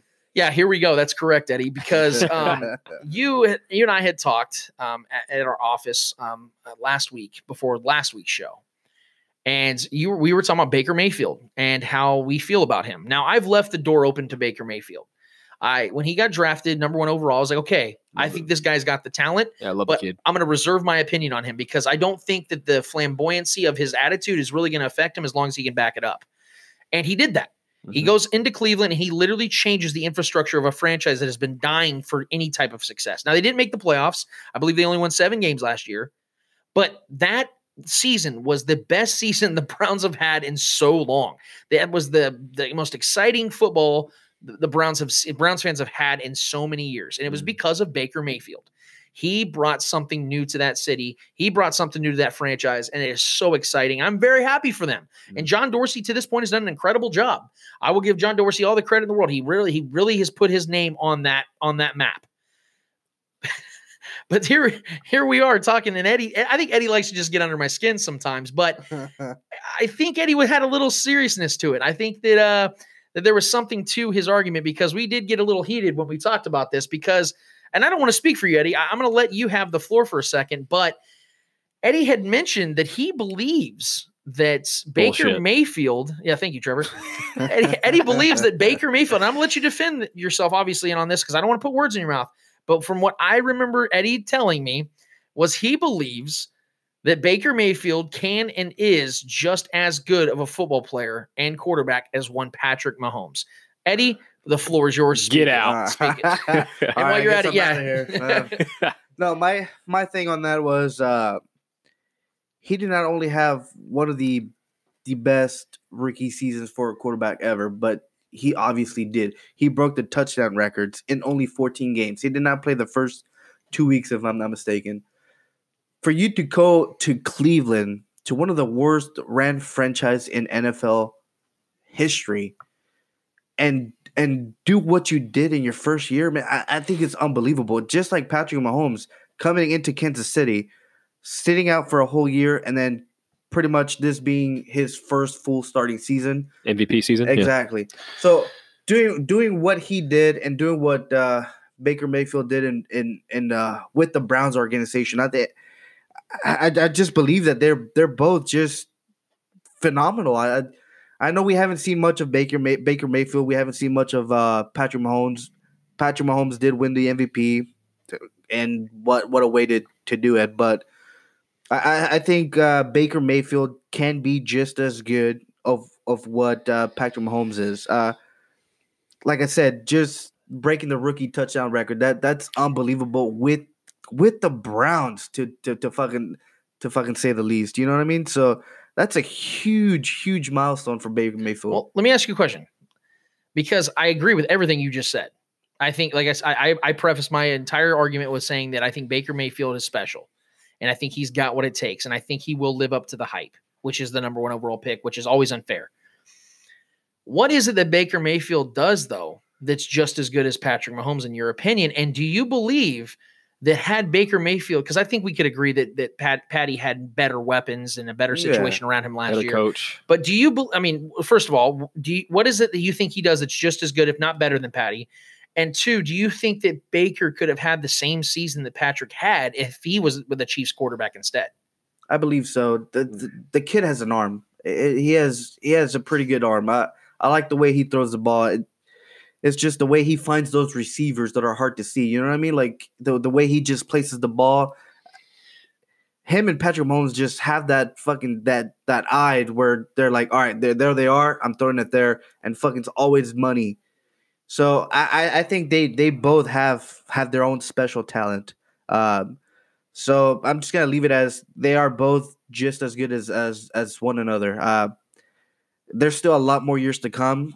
Mine, uh, one can obviously be way better than the other, and vice versa. So I mean, we would only see. It, it's only been one year for both of them. Yeah. Uh, we'll see what uh, next year, next season is. Uh, It's hard to judge, man, off this Exactly. one season. And I think this next season is the, actually the better It's- season to compare because now that he has Odell, Yes, there's no excuses. Now he's got an absolutely stacked, maybe even more stacked roster than Mahomes has right now because the running game he has with Kareem Hunt coming in behind Chubb. I mean, he's got Landry and Odell. I mean, He's and he's got a great young tight end in Njoku, who I think is an So, absolute stud. It, it, yeah. Um, yeah, yeah, if they can both live to their potential, I mean, like I said, it's just one season. We only saw one single season of both of them. We saw uh, Baker Mayfield for 14 games only. We didn't see him an entire season. He could obviously throw for way more touchdowns than that. Not way more, but maybe three or four more touchdowns than he would. What he I don't see So Baker throwing for would've 15, 5,000, though, He, to would- be honest with been you. in 40. I'm not saying he would, but I'm saying he he's up there, Uh, man. He, you don't could- know, he could definitely be up there. I mean, I think the intangibles is what makes the separates now with the Mahomes. weapons that he has, he he can he can be up there. Uh, Patrick Mahomes will he be the up best don't quarterback outside yet. the pocket too. Outside of the pocket, there was no better quarterback in the NFL Oh, last year than Patrick doubt. Mahomes. And that's what separates. That's what I'm saying. The intangibles. When the play breaks down, there's no panic. We've seen. I've seen the play break down with with Baker and him throw it out just, just absolute out, horrible yeah. pick or throws it away. You know, but then that's growing pains. The kid's a rookie. We're gonna. I mean, he had, like you said, one of the greatest rookie seasons, if not the best, we've seen in a long time.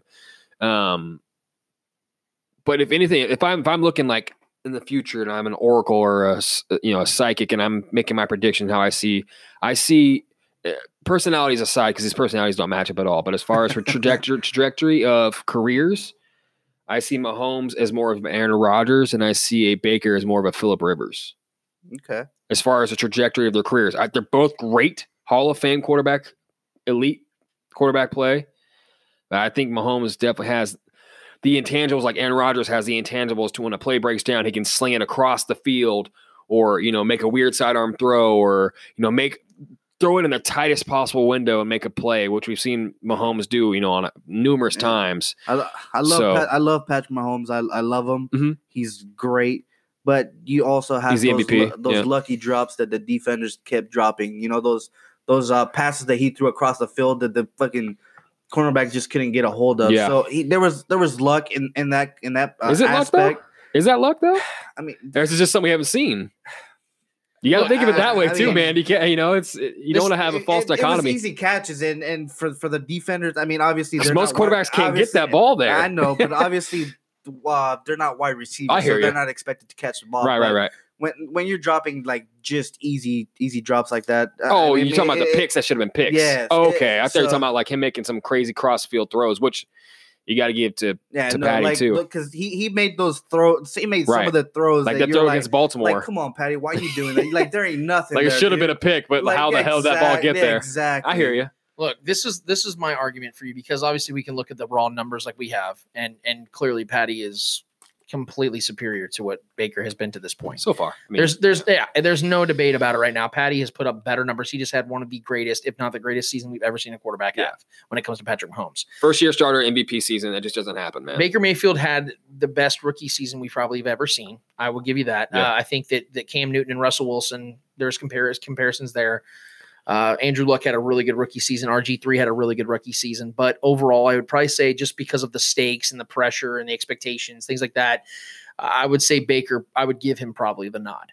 Here's the difference, though, when it comes to these two quarterbacks.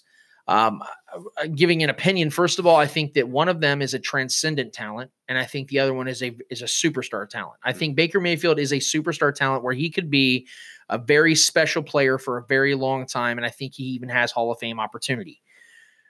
Patrick Mahomes has the opportunity. I'm just going to come out and say it. He has the opportunity to be the greatest quarterback of all time. Mhm. He has what it takes to be the difference maker no matter who's around him. He has that ability. That's why I compared him to Aaron Rodgers because Yes. he has that, that feel, same feel. Yes. And so uh, if you look and then see, I always look at the pressure of big games. See, everyone wanted to talk about how the Chiefs didn't win a lot of big games, like when it came to Sunday Night Football and Monday Night Football this year, which is just bullshit.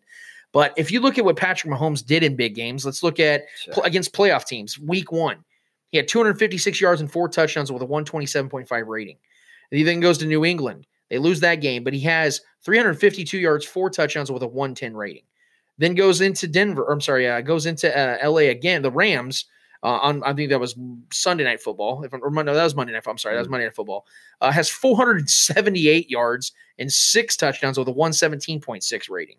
Uh, then goes against Baltimore. Eddie, you and I were at that game uh, against the number one defense in the NFL at the time. Number one pass defense. 377 yards, two touchdowns with a 90, almost a 92 rating. Uh, goes into Seattle, has 273 yards, three touchdowns with a 103.4 rating. So he goes against playoff teams and outperforms not only not only the other quarterback on the other side in most times, most cases, but was going against prolific defenses and high stakes positions and was outperforming even his normal his normal performances. Uh, and then you go to Baker Mayfield. He didn't start till week three. Uh, didn't play a, a playoff team until week five. Uh, the Baltimore Ravens, where he had 342 yards, but only one touchdown, one interception with an 81 rating. Uh, then you're talking about going against Kansas City. Played pretty well with 297 yards, two touchdowns, and one interception with 90 with a 95 rating. I'll give him that. But the Chiefs had arguably the worst defense in football. Um, then he goes. then he goes and plays uh, the Houston uh, Texans. Uh, two, 397 yards, three touchdowns, absolutely balled out, but yet Yeah. managed, managed to only complete. Uh, I'm sorry, he only had a, a, s- uh 75 rating. I don't know how you explain that one. I'm sorry, no, I read that wrong. He had one touchdown and three interceptions, not three touchdowns and the other. It was reversed. It's one touchdowns and three interceptions. So he really struggled against them. A lot of yards, but yeah. And then he finishes the season. Um, this was a pretty this was a pretty rough game for him against Baltimore in Baltimore.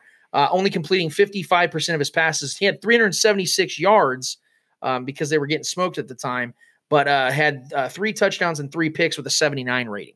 So until to, until Baker Mayfield can prove to me that he can play great football against great teams or playoff teams, I cannot even take that comparison very seriously because of the fact that ignore the, the raw numbers. Ignore the fact that Patrick had one of the greatest seasons of all time and one MVP. Look at what Patrick Mahomes was able to do against great teams or contender teams as opposed to what Baker did, and then compare them by the two. So, in totality, I, I respect the opinion. I respect what you're trying to say. I do agree with most of what you said about Baker. I think he does have superstar potential. I think he could even win an MVP or two. I think he's that good. And I do believe that the Browns are going to probably be a really good team for a long It's time be the Browns and the Chiefs for a while. because of him. I do think that the Browns are going to be really good for a long time because of him. But Patrick Mahomes, what ultimately separates him, I believe, is the the the performances in clutch, the performances when the lights are brightest, and the transcendent talent. I think Patrick Mahomes separates himself his from really arm, his arm talent is like you said is transcendent. His arm talent is is uh, on another tier than Baker's. Baker's got arm talent, but he doesn't have the the, the cannon that Mahomes has, and he doesn't have. and that's the, not a knock on Baker. he That's just doesn't. a praise Mahomes. barely anyone does we've ever seen. So, uh, but Patrick's ability to throw off any platform and make plays in windows, th- throwing you know sidearm no look passes into you know nearly impossible tight windows. So, yeah, I mean, for me, it's yeah, it's no brainer for me. It's Patrick, man. So I'm right and you're wrong, Eddie. Thank you very much. Um, so- Two to one, you lose. I'm just saying he has the potential no, to be. I, Absolutely, 100% agree I loved you. Baker coming in this draft. that was man. good. That was you made some good points for that's sure. what I'm saying. He he can be just as good as uh Patrick Mahomes. So It's Yeah. possible. I'm not saying he's better, but I'm just saying he can be up there. We'd love to hear your thoughts on that. If anybody's listening and you want to chime in, definitely comment on our posts uh, and and let us know what your thoughts are on that. But when we come back, uh, we're going to talk about discount discount double check. Uh, one Mr. Aaron My Rodgers. guy. There's been a lot of discussion about him, some really stupid shit that's gone on. But I actually want to ask a different question regarding one Aaron Rodgers about his uh, career and how it's going to end. We'll get to that after this. Midcoast Modern is a Kansas City focus on modern, handmade, and small brands. A resource for design centric home goods, apparel, jewelry, artwork, and limited edition gifts. We support makers, artists from the Midcoast, and bring in goods from makers, artists around the U.S. to offer a unique selection. This is the Spoken Podcast. Back at it again for segment number four. We are in the KC Beard Co. studios with my guy Eddie Ortiz, yo. Yo, yo. Trevor Twidwell. What's up, beautiful people? Uh, we just got done touching on some uh, pretty specific uh, ideas about the Chiefs in, re- in regards to the Chiefs, what their moves are going to be with Chris Jones, uh, with Jamaal Charles Hall of Fame opportunities, Travis Kelce, if it's going to be even something they would consider trading, which let's just be honest, it's not going to happen, uh, and several other topics that we've touched on as well. But um, I actually want to get a little bit outside of uh, Kansas City for a second and talk about one of the most iconic uh, football players of our generation, possibly ever. I mentioned it sm- in a very small, minute way last week when I said that I didn't give two shits about this whole Mike McCarthy versus Aaron Rodgers, if it's true, if it's not type of situation, if you know uh, uh, Aaron Rodgers has tried to sabotage his relationship with the new head coach Matt LaFleur already, um, if their general manager has told Aaron Rodgers to not be the problem or not, I don't care about any of that shit because I don't think it's very important when it comes down to football. Yeah. I think Aaron Rodgers will and always does handle his business as a professional and will continue to do so. So I don't want to talk about any of that stuff. I don't care about any of that shit because we could talk about it in circles and it goes nowhere, just like the rest of the media has been doing for the last several weeks. And I do not understand what we're still talking about because Mike McCarthy's not even there in Green Bay anymore. Ratings, ratings, ratings. But here we are. And I want to talk about something that's actually important. I want to talk about the rest of Aaron Rodgers' career as an individual. I want to know how you guys think his career is going to end because I've really thought about it a lot. And it, for me, he's one of those guys I'm so uncertain about, not because of what I think he's capable of, but what the Packers are going to do to build around him for the next couple of years. Because I do think Aaron Rodgers, if healthy, can play at a very high level until he's 40. I really do. I think this with this age of evolution and and the way these guys Arm are taking care of their bodies now, the the, Yeah. the intangible. I, I I've said all along, I think he's a better overall quarterback than Tom Brady. yes. He just has not been healthier, and and you know Tom Brady has had better, I think, a better system around him, better players around him, a better coach. There's no question about that, and so he benefited off of that. However, the knock on Aaron Rodgers is his health. He's been hurt a lot lately, and so I'm concerned about that.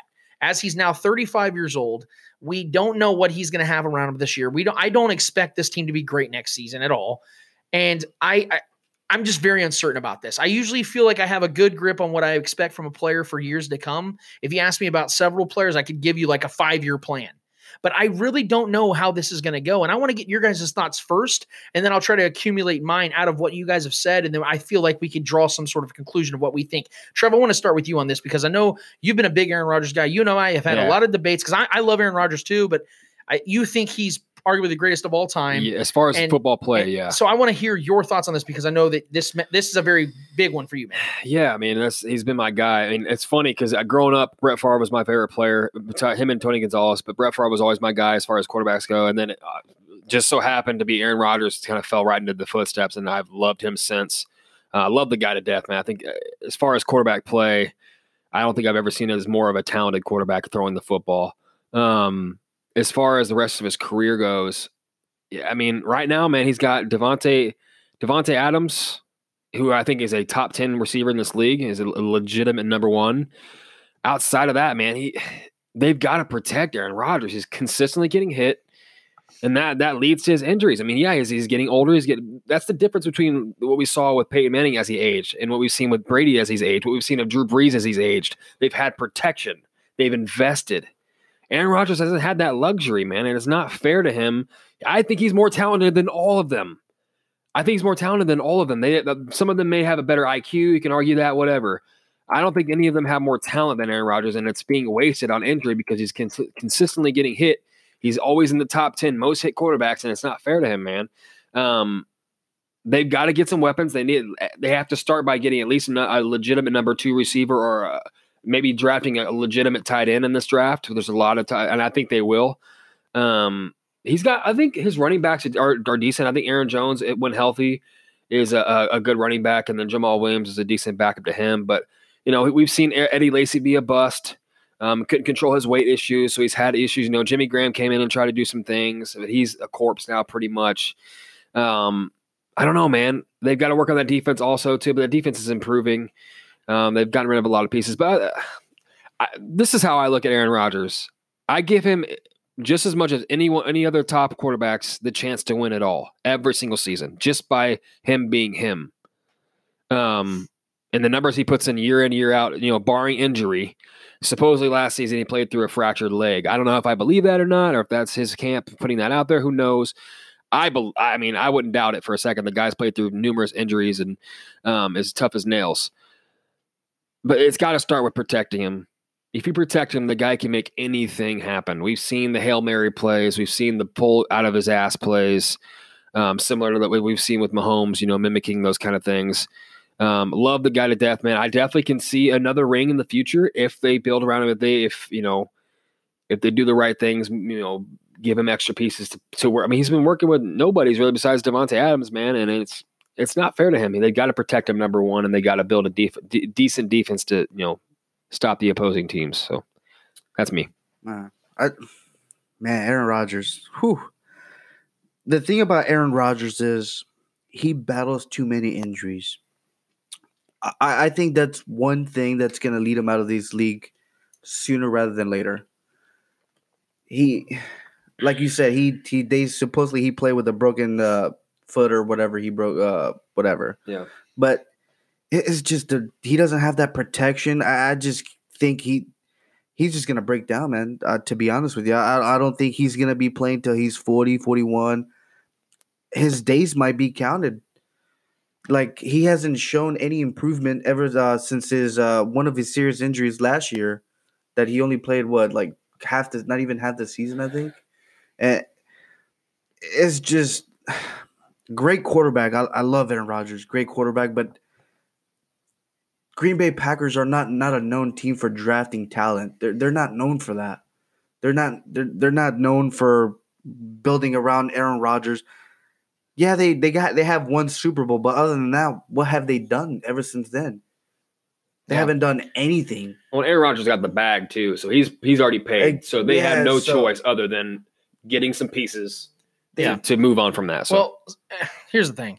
He since he's been in the since he became a starter in 2008. And let me let me preface my entire argument by saying the Packers have been arguably the luckiest franchise in NFL history when it comes to quarterbacks because of the fact that you go from, you know, what they had in the past with Bart Starr and then you go to uh, uh, Brett Favre to Aaron Rodgers. I mean, Yeah. it, it's it's almost it's it's it's just like wow. Like how do you how do you manage to get that lucky that often? yeah. Um, so I think they've definitely benefited off that because I don't think if they had those guys, if they if they didn't have Brett Favre and Aaron Rodgers all these years, they would be the Browns of the NFC, where they're just constantly winning four or five games a season and looking for their guy. Right. Um, so they definitely looked out with that, and and I agree. Um, since Aaron Rodgers took over as uh, the starting quarterback in 2008.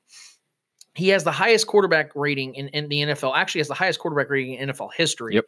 Uh, if I'm not mistaken, he now surpassed Tony Romo for the highest fourth quarterback, fourth quarter rating in NFL history.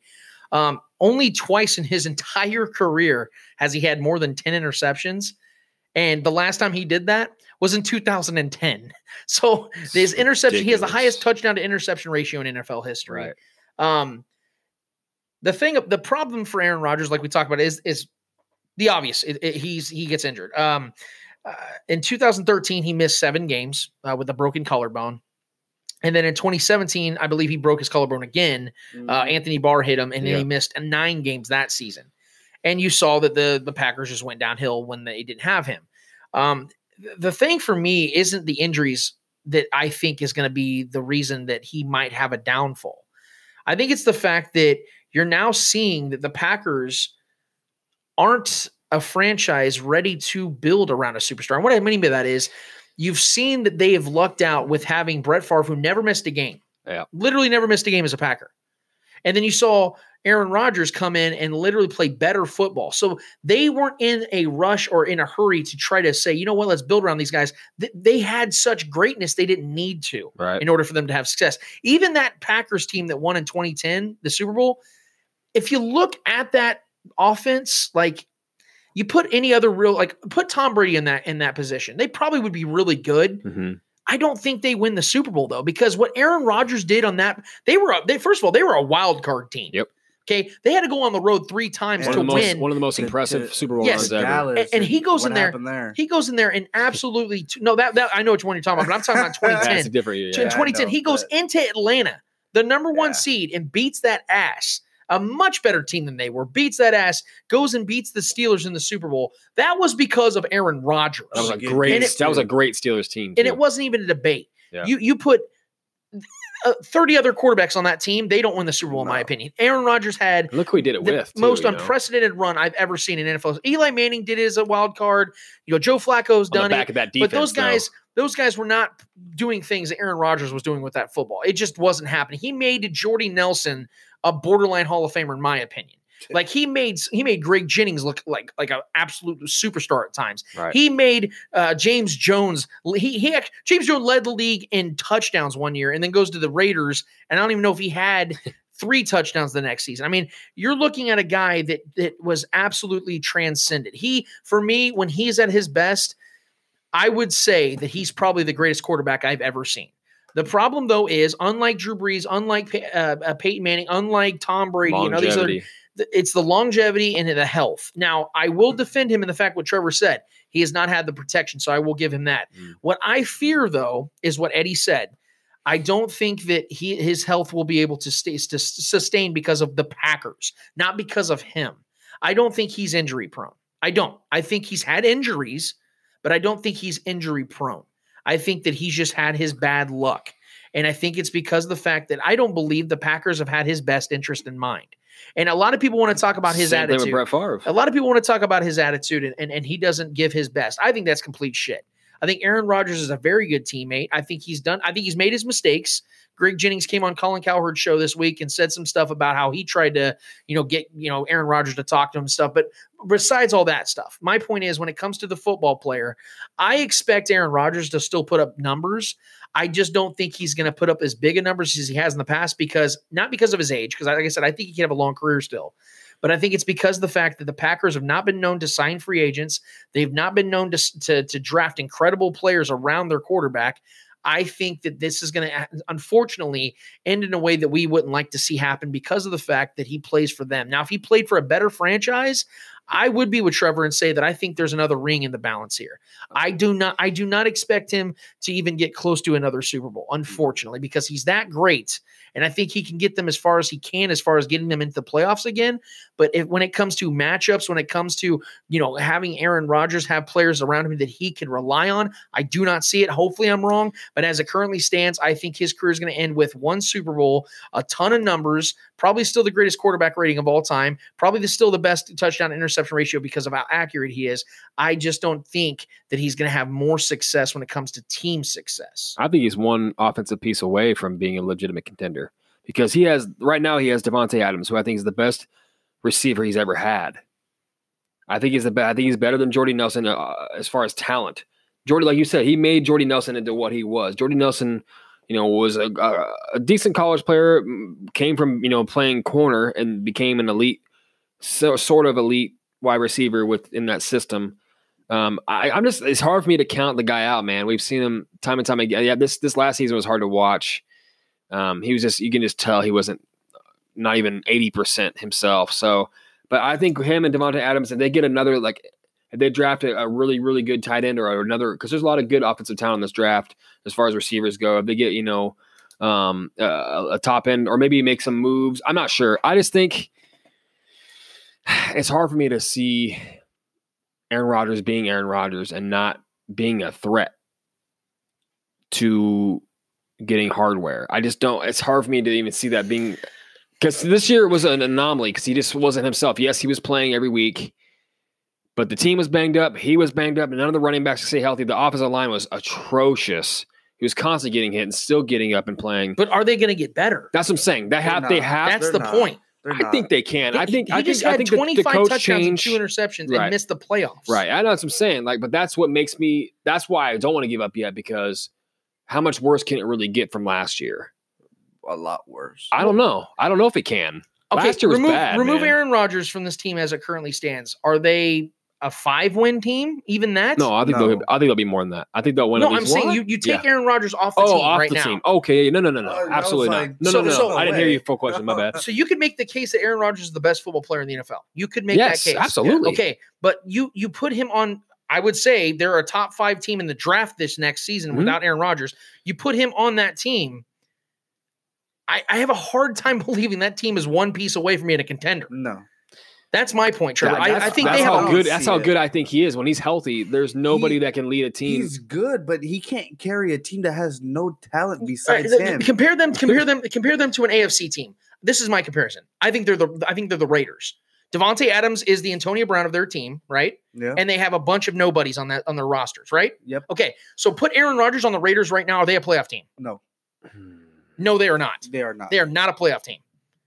He There's might no put up way. numbers. They do not have a run Antonio game. Brown, They do not have an offensive line, and they do not have a defense. You put you Rangers put defense wasn't that bad last year. they, they it were the wasn't that worst at pass defense or yeah, pass yeah, their pass defense was. they were awful. Yeah, they couldn't hit the quarterback, but they honestly weren't as bad as they expected them to be. But anyways, that's all. Yeah, I mean, yeah, they may not be. I just don't trust Playoff Green Bay. team. I just don't trust Green Bay to build around Aaron Rodgers. Uh, That is Aaron true, though. I like the point you made about the quarterback talent that Green Bay's always had, kind of masking the the inability of the franchise itself. I never actually thought of it that way. That that actually makes a lot of sense um, because we've always known them to have Hall of Fame level quarterback players. So we've never really seen that franchise really struggle. We're in that area. to- So I mean, maybe But see, even I mean, who- even as great as Brett Favre and Aaron Rodgers were, they, they, didn't have only have no. They only have two Super Bowls. right. yeah. Like that's insane to think. When your franchise has two of the ten greatest quarterbacks of all time, and you only have two Super Bowls That's why to I show feel for like it, that's like why that's I feel insane. like that's why I feel like the coaching change could be a big kick in the ass to for not only the the the the, the front office and and to you know to, to, to- to to be be a- uncomfortable to make moves, but for Aaron Rodgers to kind of you know especially all the shit talk that's been happening you know with, with a lot of his name in a lot of people's mouths, I feel like he's going to be more motivated this year than we've seen in a long time, maybe ever, to kind of shut up the haters. And him playing with the chip on his shoulder, that's scary, dude. Aaron Rodgers playing with a chip on his shoulder, I feel like he's always the kind of guy that likes that. So him kind of having an edge on anybody, you know, him going out there and feeling like he needs to prove something still, that's scary. That's the same way I feel like with LeBron. I feel like when LeBron gets out there playing with a chip on his shoulder, when he's still getting doubted, when everyone knows who he is, that's the scariest position to be in and being on the on the opposite side of that. So I, we've seen him be great with lackluster talent, and I think he's got the best receiver he's had in his career. And if they get a go and they draft a nice young tight end that could be a legitimate threat downfield, maybe get a running back somewhere. If Aaron Jones, I think Aaron Jones is the talented running back, but they got to work on that O line first, I just and they've got to get some defensive pieces. I know Ha Ha Clinton-Dix isn't there anymore, and I know they've let go of a lot of other guys. I just don't see the, the, the Packers making any playoff run anytime soon. Yeah, Yeah, I there's mean, a there's a coaching change. with and the Bears that, being as good as they are right now too. they're, they're- it- I know it's hard to see, man, but I just it's so hard for me to It- like. It's probably a bias on my mind because I just I've watched the guy all, all his career and I love the guy and I, I never count him out. It's hard for me to just to say Well, to give up on him before the season well, even starts. Speaking of the playoffs, actually, guys, um, there's actually some playoff stuff that I want to talk about, and it's not has nothing to do with the NFL, has nothing to do with the Packers, and we're going to swing right into it because I want to fit go. it into this segment.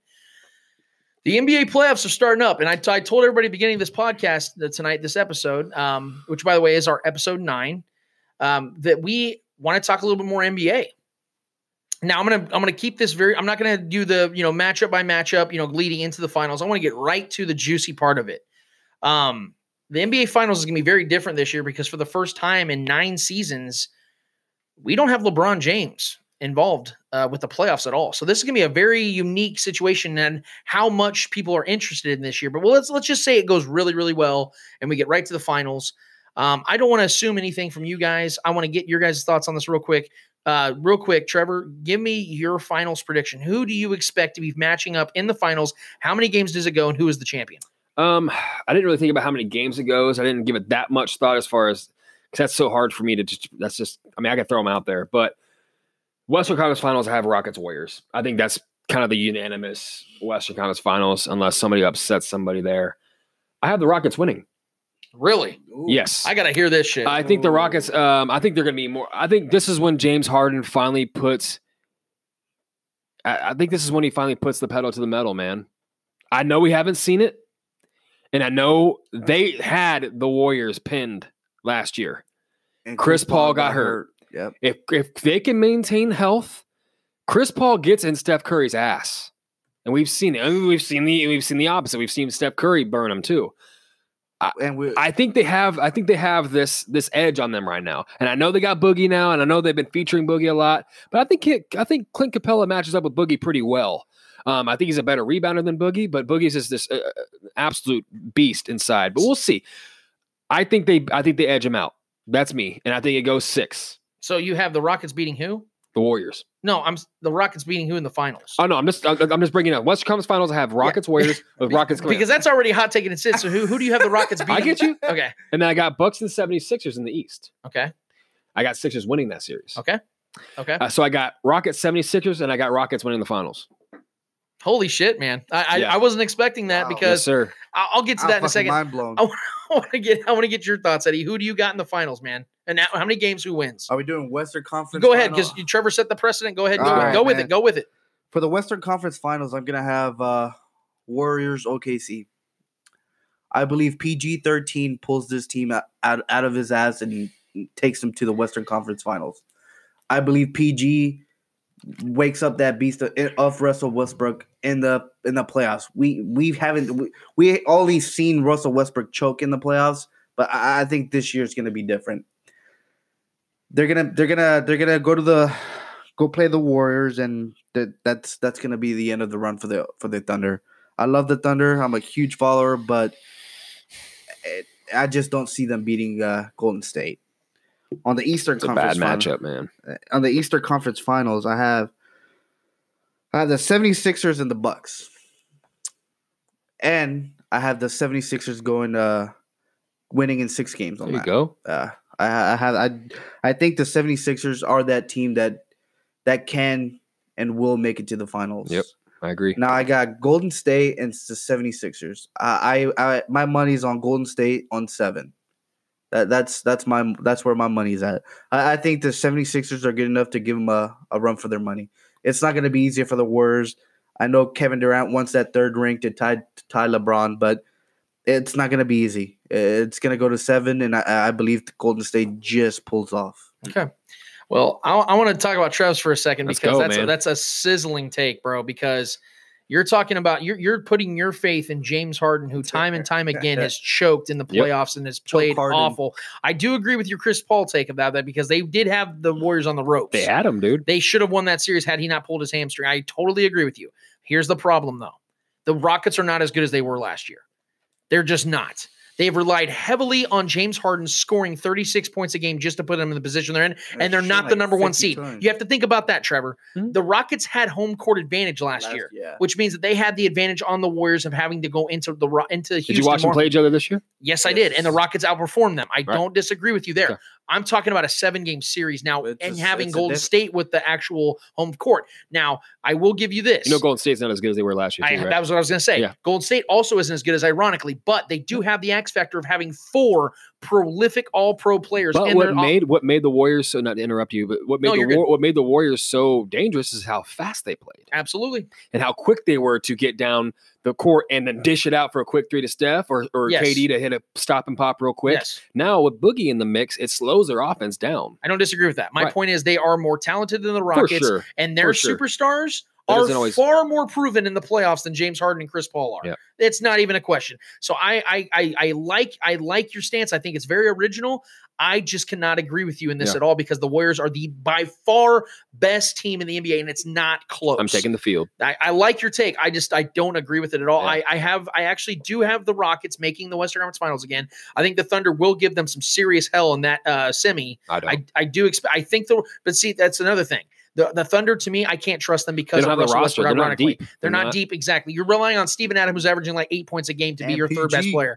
PG is going to ball out. It's not enough. They're Yep. they're not beating the Rockets. Um, second of all, in the Eastern Conference Finals, I I fully expect what you guys said, Bucks and Sixers. It's a great. I am be taking the watch. Bucks. Okay. The Bucks had a 60 win season this year, and Giannis Antetokounmpo is probably, maybe right now, currently, besides LeBron James, the best player in basketball.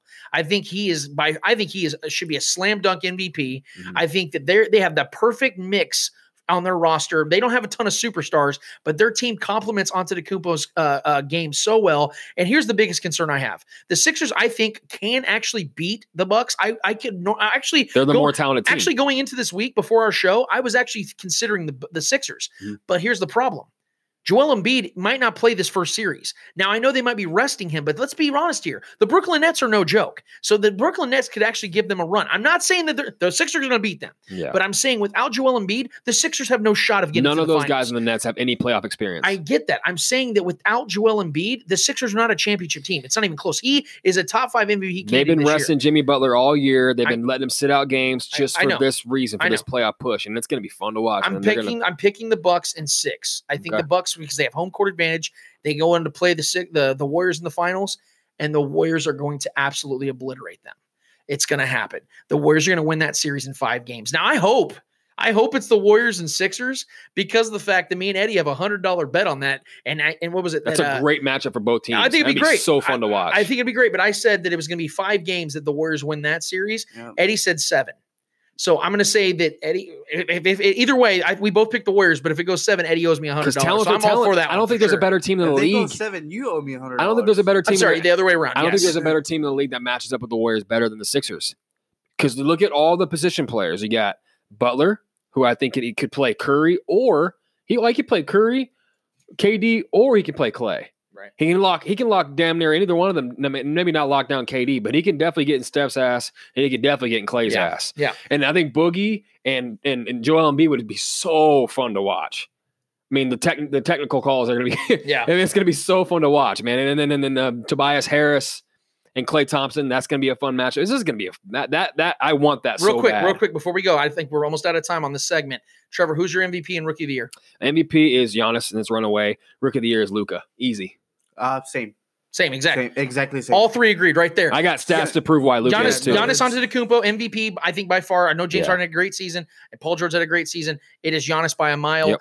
Luka Doncic had some some competition with Trae Young, but as the season progressed, Trae Second Young started. half. Yes, Luka Doncic by far. Yeah. We're going to come back for another couple segments, guys. Actually, uh, when we get back, fill in the cracks with Eddie Ortiz. He's going to inform us on some things that we may have missed, and of course, hold this L. We'll be back for that after this. Wasteland Society, an apparel brand inspired by the underground, the weird, the youth, post punk, 80s and 90s pop culture, and the idea of living life on the opposite end of the spectrum to the fullest. Hand printed in Kansas City using an eco friendly printing process on sweatshop free garments that are ethically made in the USA. Find them. We are Wasteland Society on Instagram.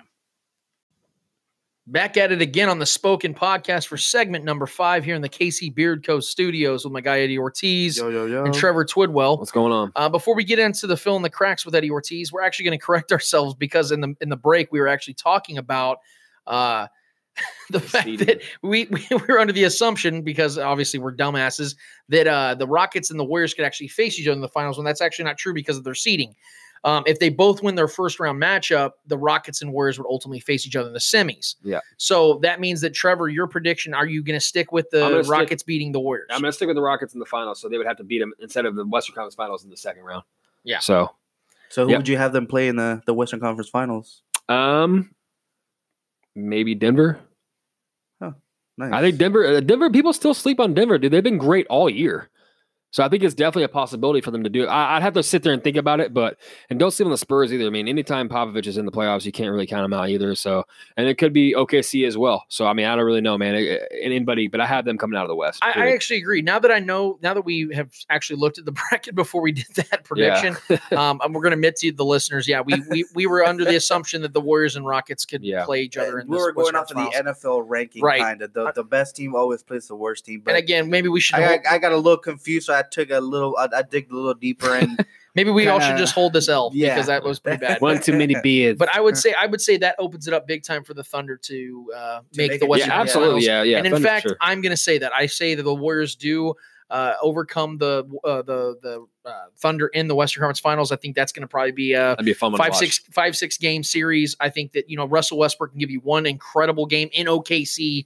Paul George is going to average thirty in that series, but the Warriors are just too star studded. And What I want to see, I want to see Warriors 76ers in the finals. yes, But Well, my pick the is seeding doesn't hurt that. no, no, no. I, and, and I want, I want to. That's what I want to see. But I think, I think it's gonna be Rockets 76ers, and I think the the 76ers have a, a really good advantage. But I think the Rockets pulled out. Yeah. All right, so Eddie, it is time to fill in the cracks, my man. I know you've been waiting all week for this. This is our this is your favorite it's, al- segment. it's always a uh, you know. Uh, so a go ahead, and great t- go ahead, go ahead and take it away, brother.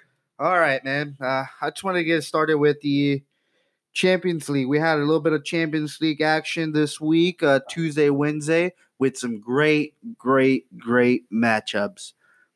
Now, the, the most expected matchup was Barcelona against Manchester United. That was the biggest game of the of the week uh, of the quarterfinals, Champions League quarterfinals. Um, now, Messi did get a little banged up, but I don't think it's going to be anything serious. He he might. I don't think he's playing this weekend with this uh, team in La Liga. Uh, I think he's he's going to be rested because of the way Chris Smalling just tossed him. I saw I saw a replay and it looked like he he just wanted to hurt Messi, and I don't know. So with uh, Barcelona, who played Manchester United, it, it was a 1 0 win for Barcelona with an own goal by uh, Luke Shaw. It was a great, great game. I didn't get to watch most of it, but what I watched, it was it was pretty pretty darn good. Then we had another great matchup. This is uh one of the best English matchups we have in the quarterfinals. We have Tottenham playing Manchester City. Now, this matchup is, is great in many ways because Tottenham is a great team. Manchester City is obviously on the race for the title with about five, six games remaining. So,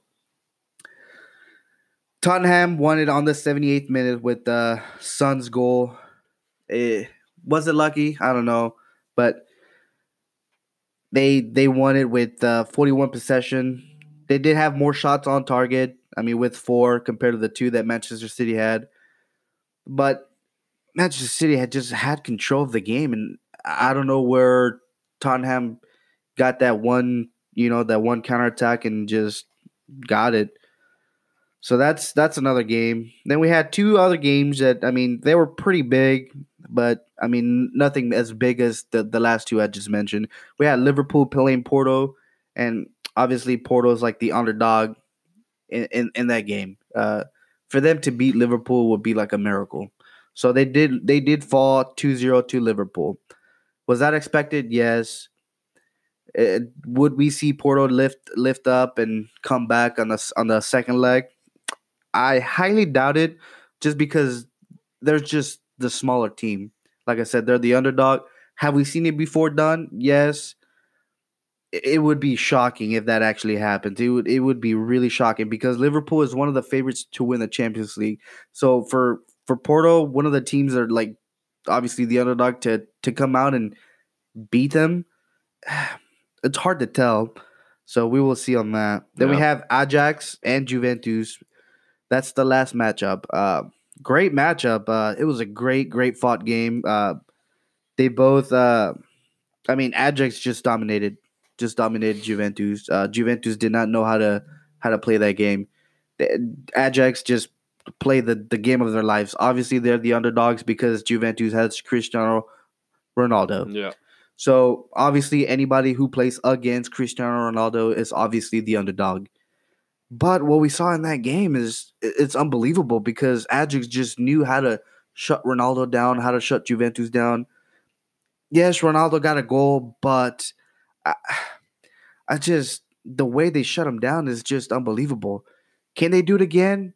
Let's hope so. But they're playing in in, in uh, Juventus home. They're playing in Italy, so we will see. I mean, Juventus are the favorites to win it, but it's so so close. The matchup is so close because it's just other than Ronaldo, you have. I mean, you have your Dybalas, your you have uh Khedira, you have uh Douglas Costa, you have Cuadrado, but when it comes to big games, those guys just disappear. They're they're you know they're there, but did, can you find them?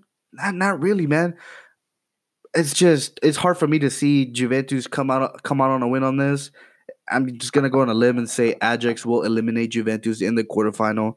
Let's see what happens in this next uh next week's game, but that's gonna be my prediction on that. All right, so moving along from uh, Champions League, we're gonna go into what I love, my my other love, which is Formula One. Not a lot of fans probably that listen uh, watch Formula One, but it, it, it is the the motorsport everybody watch like worldwide. This is a worldwide motorsport, and I love it. I love it. There's always the the tracks are always packed. Doesn't matter where they go. Uh, so this is week three in Formula One. Week three will be raced in China. Um, what will happen this this this weekend? Uh, last weekend we obviously saw Charles Leclerc, Leclerc uh, with the heartbreaking loss. He did pick a podium in third place, but from leading the entire, pretty much the entire race, and having his turbo like pretty much gone with it with like 13 to to 15 laps remaining on the on the on the race. It was just heartbreaking seeing him get passed by Lewis Hamilton and uh Valtteri Bottas. It, it it was heartbreaking. Me as a Ferrari fan I I, I man I almost teared up for the guy man because he had everything to win that race. And to for him seeing him the way he lost that race it, it's just heartbreaking Lewis Hamilton, who won the race, did did talk to him. Did he even commented on his own team radios? Like, man, I feel I feel bad for for Charles Leclerc, but you know, it's part of this. It's part of the sport, and you know, he just has to lift his head up. Let not let this be like something to drag him down. Let this be a lesson, and you know, just move forward. And I, we, uh, me as a Ferrari fan, I appreciated that from Lewis Hamilton. He was being humble, and obviously everybody in the entire Formula One was like heartbroken for Charles Leclerc. He's 21 years old. He's coming up, and the way he's driving, man, he he can come down to be one of the best drivers Ferrari has seen in a it's since Michael Schumacher, and and that's saying a lot. But I mean, it's still his first season. It's only been two races, but what he has shown so far, it, it's man, it's potential, and and I, I love that kid, man. He he fucking he wants to race and he wants to win. I love that about him. So hopefully, hopefully this weekend he can come out on top and get that win that he deserved last week. I I just uh, I just hope that Ferrari can get their shit together and and get the one two finish that they need. They they really need the one two to to get back into the into the title race. Uh, they have to get the one two. Obviously, you got your Lewis Hamilton and Valtteri Bottas from Mercedes, just having uh, like unbelievable starts to the season. It's uh both uh I believe is one two finishes in two races. So that, that that's that's hard to do, but at the end of the day, they did they they were a little lucky in uh last uh, two weeks ago. So let's just hope uh Ferrari can come out on top and Forza Ferrari. Yeah. And then one last little topic I wanted to talk about. I didn't want to talk about it too much because it's depressing on its own. It's Sporting losing in the CONCACAF Champions League. Sad, but Yeah. you know it it, it happens. Uh, just move on. I like how you're just like, yeah, You got to grow from it, man. Let's just let's just move on. I want to mention it. It sucks, and let's just rip that scab off real quick. Yeah, so I, I I appreciate that, Eddie. Um, really appreciate you always letting us know things that um, some of us um, based uh, sports fans when it comes to just baseball, basketball, and football. You know, we need to learn some of these things, and I appreciate that. And we've actually had a lot of people asking uh, for you to to touch on some of these things, so that's always good. So that's Eddie Ortiz filling in the cracks. Let's give him a little hand. So good job, brother. But now we're gonna move on to our favorite segment of the week. You guys all know it. You guys all love it. Guys, what's it called? Hold this L. It's time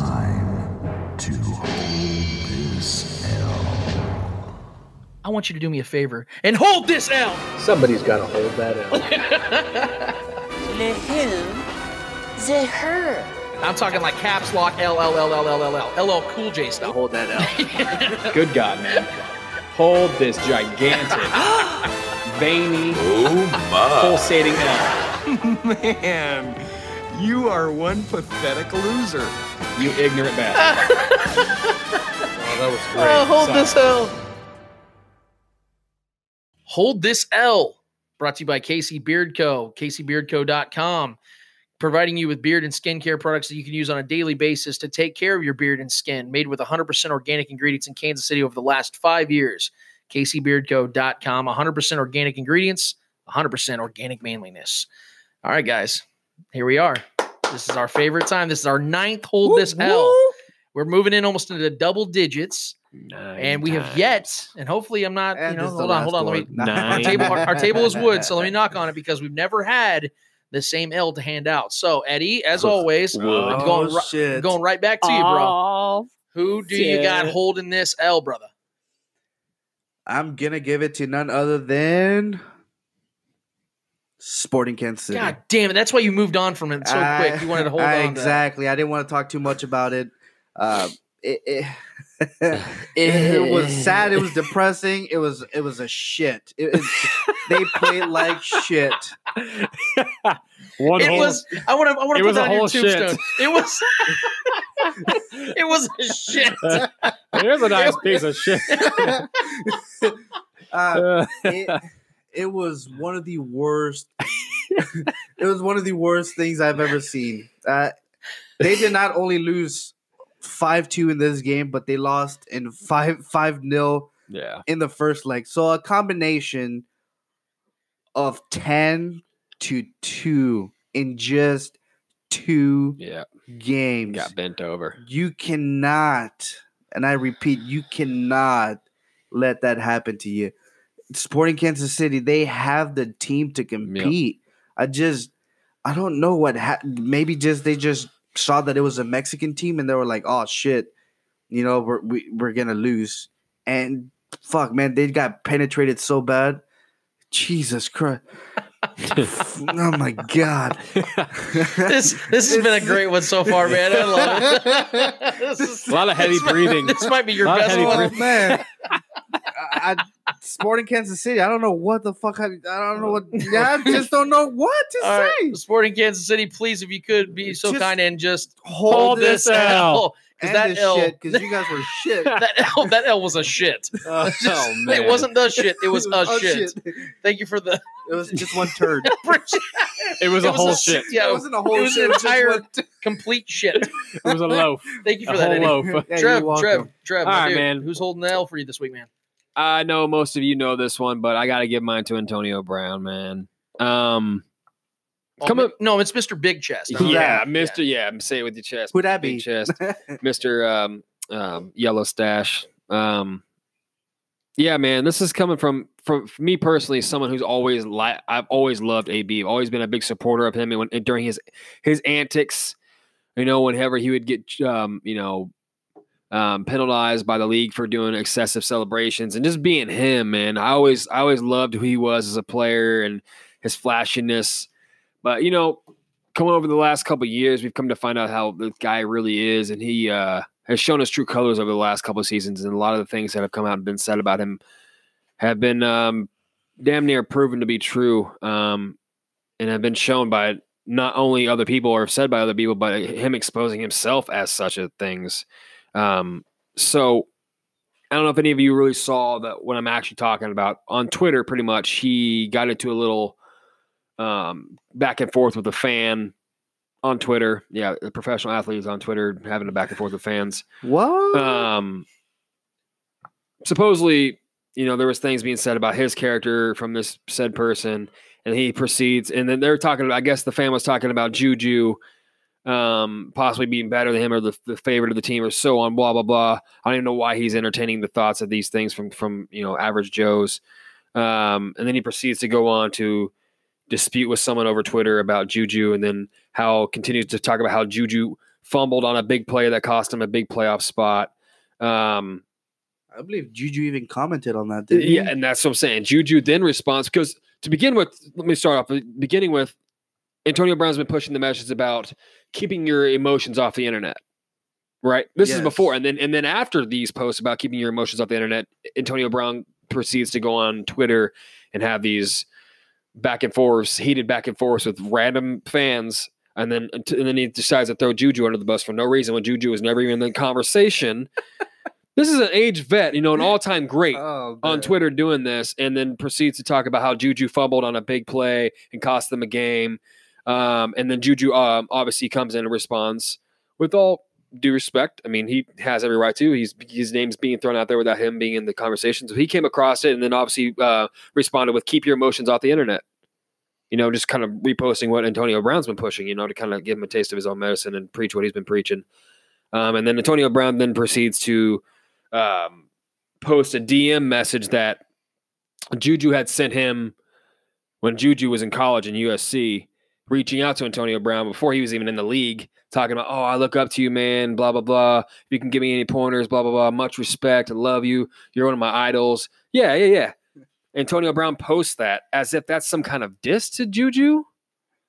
I just don't. I don't really understand how that's That just made him look more like a Right. dick. It made him look more, and then that's it's, it's, it's- that's what I'm saying when I'm getting to how he's exposing himself as these things he's been accused of. He's making he's making he's putting the spotlight on himself to expose himself, and he doesn't even know it. So um, I think AB realizes he lost favoritism with with that franchise and understands that Juju was the MVP, the most valuable player on that team and moving forward and that and that's why he was pushing to get out of there now because he was no longer the favorite child and he couldn't handle it. And uh, all I want to say now is, I mean, good luck in Oakland, uh, where careers go to die. Um, you've picked the absolute worst time to be in the AFC West. um, so with that, Antonio Brown, you can go ahead and uh, Hold, hold this this L. L, motherfucker.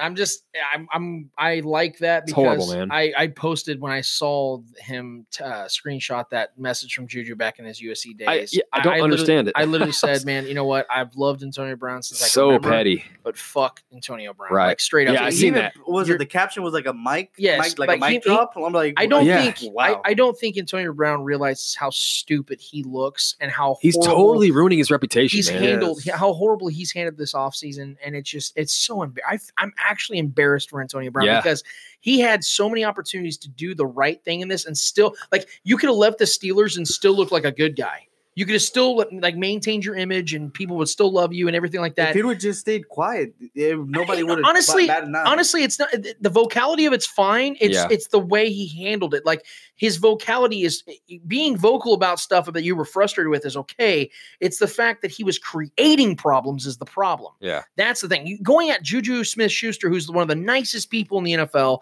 a humble kid who was reaching out to you Great that shit just makes no sense at all and, and and i'm so glad you gave him that l because if you wouldn't have i would have changed mine and Yeah. gave it to him because that's just I, eh, the way I, like i said i'm sorry if this offends anybody for saying but fuck antonio brown It man. sucks, man. Like He's I said, he's like just for a- me, it an sucks because I've always, I mean, never was I a fan of many players from the Steelers, but I loved Antonio Brown, man. I loved what the the the product that he would always give us on the field. And I mean, he had 15 touchdowns last season. We're not talking he about is, that. He is a top five all time wide receiver, and it's just it, He had 15 touchdowns last season. We're Right. not even talking about that. Right, It's just right. insane. So, now he's stuck in Oakland. So in order to dry out an out and infield in Ridgefield, Ridgefield, Ridgefield, Connecticut, someone poured a whole lot of gasoline over it and set it ablaze. Authorities said it could cost more than fifty thousand uh, dollars in repair to damage done, per the Ridgefield Press. Six to eight inches of quote gas-soaked oil unquote had to be removed from the field Saturday night and Sunday morning following the fire.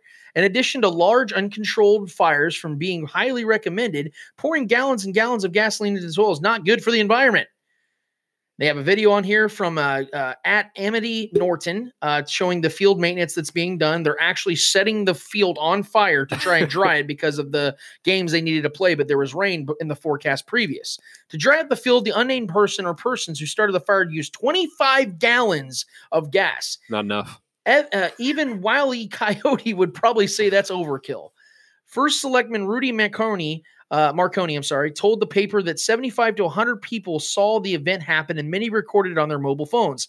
Quote, the base path, the dirt on the field was set and it was evident that they could uh, they'd have to relocate or cancel because of the conditions.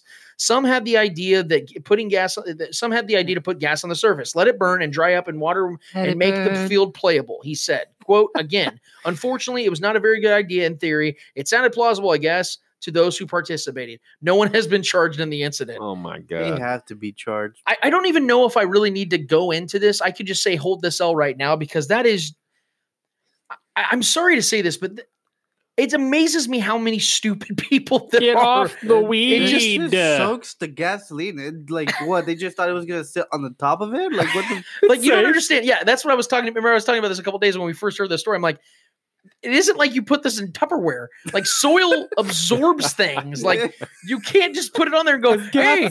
Now, gas flammable? now, now I will say this before anybody jumps my, you know, jumps my ass because of this. You actually can use certain amounts of gasoline to dry Yeah. fields and dirt and things like that. Yes, I've seen Not it. 25 gallons. Like I don't know how. Like Go, who go, go, came up with the go, go, genius idea? Like was it the dude that came out of the bar at like 11:30 in the morning? Said, "Hey, let's fucking put the ah, I got a life hack I got for gas. you. I got you a know, life hack for you. There's those matches and gas. Like, it's- I don't understand how like, that that became a thing. Old So gas trick. so I'm not gonna I'm not gonna expand on it anymore. The, the story itself explained how dumb this was. So the people of Ridgefield, Connecticut, that helped with this burning of a field, why don't you go ahead and hold on to this flaming L? So guys, let's go ahead and say it.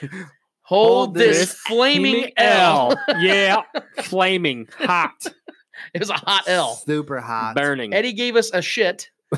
Trevor gave us a psychopath with a Hulk Hogan mustache. Egotistic maniac. and I yep. gave you a flaming L. This has a been this has been a good night. Yeah. is- that's Oh, yeah. almost the best ones we've had. I'll go out on a limb, and we've kept our streak alive. Nine straight weeks of not similar L's or handing the same L. I, I, I will say this though, guys. Um, we do have a really cool announcement, very exciting announcement about next week. Uh, as you guys know, we've had several uh, guests in the past come on. Uh, we actually have a very high profile guest coming on next week. We are very excited about it. My guy, Donald somebody- Trump. Some, yeah, somebody- the spoken podcast is great. It's gonna be It's huge. gonna be huge. Huge. I'm gonna play you Huge guys on the podcast. walls. No, no, no. Seriously, though, we are very excited. We, We are can very, very excited about this. We are going to have uh, draft analyst, lead draft analyst from Arrowhead Pride, Kent Swanson, on Oh, our man, show next week. It's Hell going to yeah, be a blast. This guy drops knowledge like We're crazy. all gonna feel really stupid in here. Yeah, so I- Ken, I if you're listening to gotta this, draft study myself if to Ken, sleep. Ken, if you're listening to this, man, uh, in advance, we're so sorry. We're gonna need to get Kent really drunk. We're so sorry. We're gonna have to give you tons of beers, Yeah. bro. So that way you can maybe dumb down a little bit, so you can come down to our level. Because it's, I don't even know why you're wasting your time with us. But thank you so much for coming on the show in We advance. appreciate you, man. So- Huge shout out. It's gonna be a blast. For We're looking forward to that. Uh, in the meantime, until next episode, guys, until the next episode, it's Game of Thrones week. That's all I know. I don't know if you guys saw my shirt, but I I'm was throwing a, got that, that, Jon. Snow on, dude. Be ready for Sunday. No spoilers. I just got caught up. What was it on Tuesday? I Season believe. one. I, I went from season one through season seven, and and I finally am all Can't caught wait, up, man. and, and I'm so fucking excited. Mm. It- It's only been a week for me, not even a week, and I can't wait. I don't know Yeah. how you guys did it for a year and a half. man, dude. Well, I lost all my hair on my head, so if that makes you feel any better, I was stressing this whole time. And all I'll say, I'm no spoilers, guys, but just remember R plus L equals J. My So all my all my Game of Thrones fans knows My what that lord. means. It's uh it's about the prince that was promised. I'm really excited about this. It's only six episodes, so we're gonna have to really savor this, but it's gonna be fun. It's gonna be fun. So and that, guys. I am Lance Twidwell for Eddie Ortiz, for Trevor Tool, for all of our sponsors, uh, uh, Modern Supply Company, Modern Man Supply Company, KC Hemp Company, KC Hard Goods, Midcoast Modern, Wasteland Society, Commandeer Brand. Uh, they, the list goes on. These guys Support have all your been great locals, to us. Yeah, support the local companies out there. you, That's why we. Yep. that's why we have them. That's why they have us. We're so grateful. And for Clay Windler for always helping us with his productions, with his Oh, yeah. producing. Thank you guys so much. We're looking forward to doing this more often. It's going to be episode 10 and it's going to be great. We're going to set that off uh, ablaze, guys, with Kent Swanson. Like I said, we're looking forward to the that. season finale for us. yeah, right. Yeah, exactly. Well, this thing's just getting started. So, in Yep. that, thank you guys so much for listening to this. And we really, really appreciate all of you guys. You can listen to us on Apple Podcast. Give us a rating and Spotify, review. Rate and review. Yes, you can follow us on Spotify, uh, Stitcher, uh, Radio Republic, pretty much anywhere you can Apple find podcasts. Yes, you can absolutely Yep. find us. Uh, follow Eddie Ortiz on Twitter, uh, Ortiz816, Trevor at Treviathan89. I am at Lance the Spoken, and our Twitter account is actually the Spoken PC. So definitely follow us on there. Get on Facebook, join us uh, our Facebook group, The Spoken. Let's talk some sports, guys. But until then, we'd love to hear from you. But until then, we're out of this bitch. Later. See ya. We're gonna get out of this bitch. Thank you so much for listening, guys. See ya. You are tuned into the spoken. I might actually stick. I might actually stick around for a little bit.